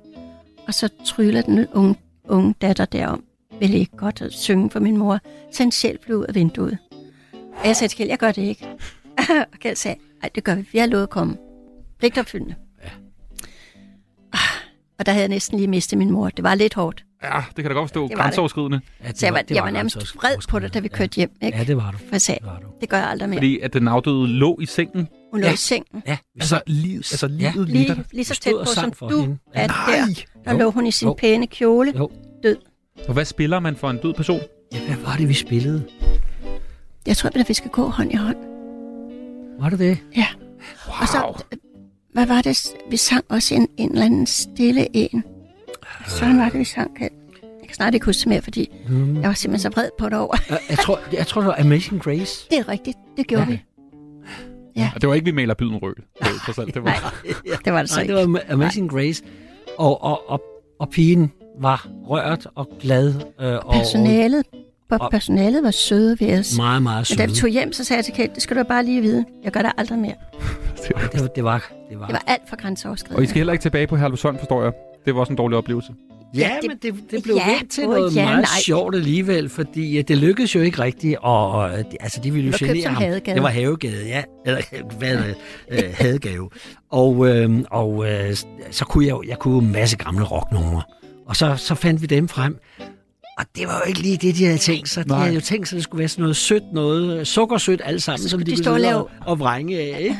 Og så kommer der lige noget hæftig rock og rull, så Og jeg forhang på, så godt jeg kunne. Mm. Og jeg kendte jo ikke alle numrene. Jeg sang lidt andet stemme, hist og pist og sådan noget. Men Herlevsholm har jo været i vælten. Det, det virker som et sted, som også måske har haft lidt, øh, også dengang I var der. Ja. Det er jo ikke, det, er jo ikke det mest øh, sympatiske at booke et band, som man ikke vil høre. Det, der undrer mig mest, det er, at sådan nogle unge mennesker har penge nok til at hyre os til at komme Ja. og synge. Ja, det er jo for, at genere, for at genere en, en sød ung mand, som var lidt generet. Altså, det, det gjorde mig ondt for ham. ja, det var synd for ham. Ja. Det var det. Vi tager lige den aller, aller sidste enten eller med øh, selvfølgelig Kjeld og Hilda Haik. Hvem I, vil I helst være i jeres næste liv? June og Johnny Cash, eller Grete og Jørgen Ingemann? Grete og Jørgen Ingemann. What, Cash? Helt klart. Nej, Grete Jørgen Ingemann. Ja, det har sådan et, der har Ja. vi et blødt punkt, ikke? Ja, det har vi. Ja. Men det var noget med, det var Nina og Frederik, der var jeres yndlings, ikke? Også Grete og Jørgen Ingemann. Ja, og for, for mig var det Grete og Jørgen Ingemann. Helt klart. Og det var, det var Grete og Jørgen Ingemanns sejr i 1963, der gjorde, at jeg fik lyst til Grand Prix. Og jeg ønskede mig så brændende, og så stoppede det jo. Det blev nedlagt, men kom så igen i 78. Og siden da, så kastede jeg, jeg kastede sange ind. Ej, men det, og det, er jo, det kan man sige, det har jo også været en del af dit liv. Ja, man det har det i høj grad. Det var enten eller med Kjeld og Hilda Haik. Du lytter til fredagsmissionen på Radio 4. Kjeld og Hilda Haik, har I hørt om øh, kunstig intelligens i musikbranchen nu? Nej, vi har hørt om kunstig ja. intelligens, ikke? Ja. Mm, jeg ved jo, at I også har været med i programmer tidligere med ja. fremtidens teknologi Ja. og den Ja. slags. Ja, det var Øhm, sjovt. Vi vil snart ikke kende forskel på kunstig intelligens og menneskelig musik, så kan pop overleve. Det var en overskrift i øh, den engelske avis The Guardian i ugens mm. løb, og i ugen har der faktisk været en sang, som AI, kunstig intelligens, har lavet med stemme og tekst, og har fået mere end 10 millioner afspilninger bare den her uge. på, Hvem, får, øh, hvem får de kodeafgifter? og det er det, der er problemet, fordi det er blevet taget ned igen. Fordi The Weeknd og Drake, som er de to kunstnere, der er blevet simpelthen altså, konstrueret i øh, kunstig intelligens, de er selvfølgelig ret sure over det her, fordi det er jo ikke deres stemme. Det er en computer, der har lavet det. Øhm, der blev givet lidt om, at det her det er pressestunt og alle mulige forskellige ting og sager, men virkeligheden er, at vi nu er i en, en tid, hvor vi ikke ved, hvad der er sandt og falsk. Yeah. Hvad Ja. tænker I om det her? Det er svært. Ja, det er meget, meget svært, for jeg synes jo, der er nogle ting, som, som øh, kunstig intelligens kan gøre noget fantastisk. Altså for eksempel i, i øh, når, det, når det gælder øh, hospitalsområdet, altså de ting, som, som man kan få øh, computere til at lave, Ja. det, det, det, det er så fantastisk. Men, øh, Men, men jeg tror også, det er svært, altså når man ser nu, at, at elever kan få næsten ved at komme med nogle få stikord, ja. så kan man få skrevet en hel masse. Og det synes jeg, det må være lidt fordummende, for vi skal jo lære at skrive selv. Og øh, jeg tænker, jeg lige vil teste på jer. Faktisk. Uh, øh, kunstig intelligens. Jeg kalder den chatbot versus dansktop. Jeg har øh, printet nogle ting ud til jer. En, øh, nogle sang, tekster, nogle vers, verselinjer. Nå. Og det er forskellige sange. Altså, der er fire, jeg har, det er fire vers, jeg har taget ud, og det er fire forskellige sange. Så I skal så øh, vurdere og se, om I kan spotte, hvad der er kunstig intelligens, og hvad der rent faktisk er rigtig dansktop. Øh, Det er altså nogle ualmindeligt dårlige verse, altså øh, dår, dårlige rim, vil jeg sige. ja, Ja, okay. Vi har, altså den der med dig og jeg og dig, den er, den er nem, ikke? Hilda, kan du prøve at bare lige læse en af dem op? Og selvom hverdagen kan være grå, så ved vi, at vi altid kun kan mødes her. Det er helt tosset. Nå, og når vi synger og fester og griner, så er alt pludselig så meget mere. Det er hul i hovedet. Ja, det rimer ikke. Nej. Nej. Og der er ingen mening med det. Så, det så meget tror- mere hvad?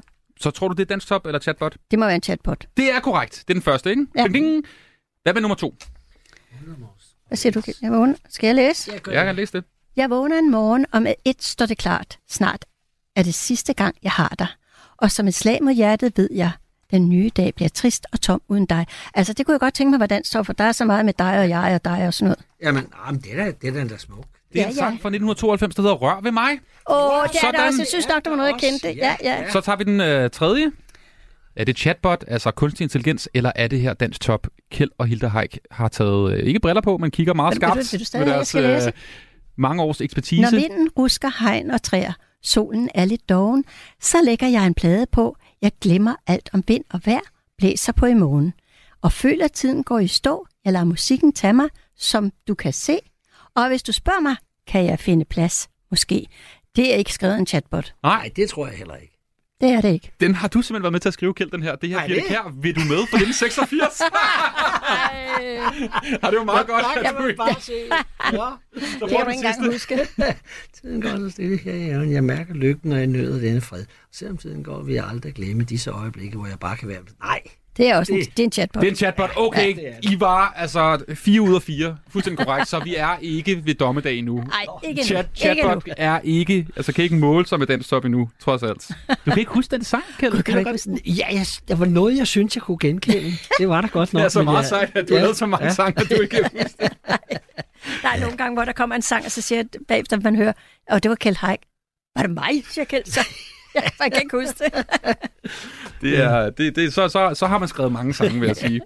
Kjeld og Hilde Haik, det har været en uh, simpelthen udsøgt fornøjelse at have besøg af jer her i studiet og fejre fredagen og weekenden med jer. Tak. I lige måde. I skal i, måde. Tivoli. Ja, det skal vi. Hvad skal der ske, udover at I skal drikke fadøl og whisky? ja, vi skal også have lidt at spise, tror jeg. Ej, det tror jeg nok. Og så skal vi ind og se øh, Pelle med øh, Trine Gadberg. Ja. Det er en gammel fødselsdagsgave, som du ikke har fået brugt endnu. Og jeg glæder mig. Gør du det? Ja, det gør jeg. lige opdaget, at du skal i byen, ikke? Jo, det er det. Det har været en fornøjelse. Rigtig god weekend til jer begge to. Tak i lige måde. Tak lige måde. Du lytter til fredagsmissionen på Radio 4. Og imens øh, Kjeld og Hilderheik lige øh, tager øh, ørebøfferne af, og vi sender dem ud i weekenden, så skal vi faktisk lige høre et klip fra øh, min søde reporter her på programmet, der hedder Sille Sørensen, som var forbi øh, Bellerhøj i dag. Fordi i dag er det også en særlig dag for de mange muslimer i Danmark, som jo bor i øh, Danmark. Fordi det er faktisk Eid i dag. Det er den store højtid. Ramadan er slut. Det er en fantastisk fredag for muslimerne. Og vi var lige ude og øh, høre, hvordan man egentlig fejrer Eid ude på øh, Bellerhøj. Og lad os lige høre, hvordan det lød fra Sille, som var altså til Eid-fest. Jeg er taget til øh, Bellahøj for at øh, være sammen med 10.000 muslimer, der fejrer Eid og afslutningen på øh, ramadan. Og øh, her der er hoppeborg, der er øh, ballonger, der er boldspil, der er hotdogs og tøjsal. Øh, det er faktisk meget øh, krammermarked på, øh, på den fede måde. Så øh, jeg vil lige til ud og se, hvad der foregår. Altså, vi fejrer Eid, som vi holder efter ramadan. Øhm, og det er så, hvor vi alle sammen samler, sig, øh, samler os herude. Øhm, ja, det kan være i hver sin moské, men så er der nogle moskéer, som arrangerer noget stort, ligesom i dag herude, øhm, hvor vi så kommer og bærer idbøn. Og så har de været så venlige at gøre det to gange, så hvis man er lidt forsinket, så kan man måske nå den, der er lidt senere. Ja, ellers så hygger vi bare med familie og venner og det hele herude. Øhm, ja, og det er så hyggeligt. Og så kan børnene lege og det hele. Pia, hvad øh, spiser I for ligesom at fejre afslutningen af ramadanen? Ja, altså, vi spiser rigtig god mad. Øh, mættende mad, faktisk. Søde sager for det meste. Jeg tror, det har meget at gøre med kulturen, faktisk, hvad de laver derhjemme. Men ja, vi starter ud med sådan en stor morgenmad. Øh, sådan noget arabisk mad. Ja. sådan Det har noget- meget at gøre med kulturen, hvilket land du er fra, hvad man plejer at lave og sådan. Altså, vi, der, der er nogen, der spiser kød, der er nogen, der spiser også noget med grøntsager, og det er også forskelligt. Der er nogen, der vil gerne bare have nogle desserter, specielle desserter. Og det er sådan bare, nogen vil gerne bare grille. Altså mig, jeg vil bare have kebab. Ja. Men det der er vores arabisk kebab, ikke det her. Ikke det der her. Altså mig, jeg mener kebab, det der kebabspil. For det meste, det, er i hvert fald, hvad jeg selv tror, så laver man ikke så meget mad, fordi man bare vil gerne nyde, man gerne vil nyde dagen og sådan noget. Øh, ellers så har man typisk nogle familiesamlinger, hvor måske hver en henter en ret eller noget, så man ligesom kan hygge og nyde dagen og ikke skal tænke så meget på at stå i køkkenet. Det mad, jeg bedst kan lide, det er 100% arabisk mad, ikke? det arabiske køkken. Ikke? Det synes jeg helt klart, det er det, jeg bedst kan lide. Ikke? Så jeg er lidt ligeglad, hvilken ret det er, bare så længe det er noget for det arabiske køkken. Jeg skal ud og spise. Jeg skal ud og have noget øh, sushi. Og så tager vi også biografen. Er der andre øh, traditioner her omkring Eid, som I øh, plejer at lave derhjemme? Nej, men man skal bare være sammen med sin familie og ikke tage tiden for givet. Det er helt klart at se alle dem, man ikke har set i så lang tid. Ikke? Øhm, og det er ikke fordi, man ikke kan mødes under ramadan eller noget, men der er bare så mange, man kender, og man ved jo bare, at alle ender ud herude, så det er bare så hyggeligt at gå rundt og se dem, man slet ikke engang kunne komme i tanke om, man kendte, ikke? Så Det meste af den her dag, det handler bare om at nyde den med familien. Og ja, have det sjovt. Okay, jeg har hørt rigtig mange sige, at øh, det handler om familie og at spise sammen og bare nyde hinandens selskab oven på ramadanen. Er der andre traditioner, som vi lige skal høre om? Ramadan er, øh, altså Eid er der efter Ramadan, når man har fastet i hele måned. Så vi har den første Eid, det er, hvor man åbner, øh, og begynder med at spise igen. Og så kommer der en anden Eid, Eid efter to måneder. I, ja, så der, den, den hedder Stor Eid. Øh, det handler om familiesamling og øh, ja, som du kan se her i... Øh, Okay, er det her store Eid eller lille Eid? nej, det her det er lille Eid. Det er kun tre dage. Stor Eid, det er fire dage. Okay, så i dag så er det afslutning på, at I har fastet en måned. Ja. Og øh, så er der fest i tre dage. Mm-hmm. Og hvad gør man så ind til næste store Eid? Øh, det gør man ikke. Det gør man ikke noget. Det er bare normalt livet igen. Og så venter vi lige to måneder, tror jeg. Så er der stor et igen. Så der er også det, det samme, hvor man fester med familie i fire dage, hvor man er ude og ja. Men i Danmark det er lidt svært, fordi man skal på arbejde, du ved. Øhm, ja, og så ved jeg også, at øhm, til den lille i, så får man for det meste penge, og til den store i, så får man kæmpe gaver. Så ja, det er også en vigtig info. Så det, jeg har lært, det er faktisk, at uh, Eid, det handler rigtig meget om familie og venner og at være sammen. Og med sammen med kæresten. Ellers bliver hun sur. Klart. Ja, klart. Det var altså Sille Sørensen, der var forbi Bellerhøj i København, hvor der er cirka 10.000 mennesker samlet i dag indtil klokken 3 til en stor Eid-fest, selvfølgelig øh, i forbindelse med, at ramadan øh, slutter, og øh, glædelig Eid til alle. Lige nu, så er der faktisk ikke så lang tid tilbage til øh, fred- øh, fredagsmissionen skal køres i garagen. Husk, du altid kan høre programmet som øh, podcast. Lige om lidt, så sidder Anders Bøtter klar med portrætalbum. Og selvfølgelig rigtig meget dejlig fredagsstemning, så jeg håber også, du får en dejlig eftermiddag i selskab med Anders Bøtter og aften selvfølgelig. Lige nu, så skal vi høre fredagsmissionens helt egen fredagssang. Det er det, er Lise går med It's My Party. Mit navn er Anders Sagen. Sille Sørensen har også været med til at lave dagens udgave af fredagsmissionen. Ha' en dejlig weekend.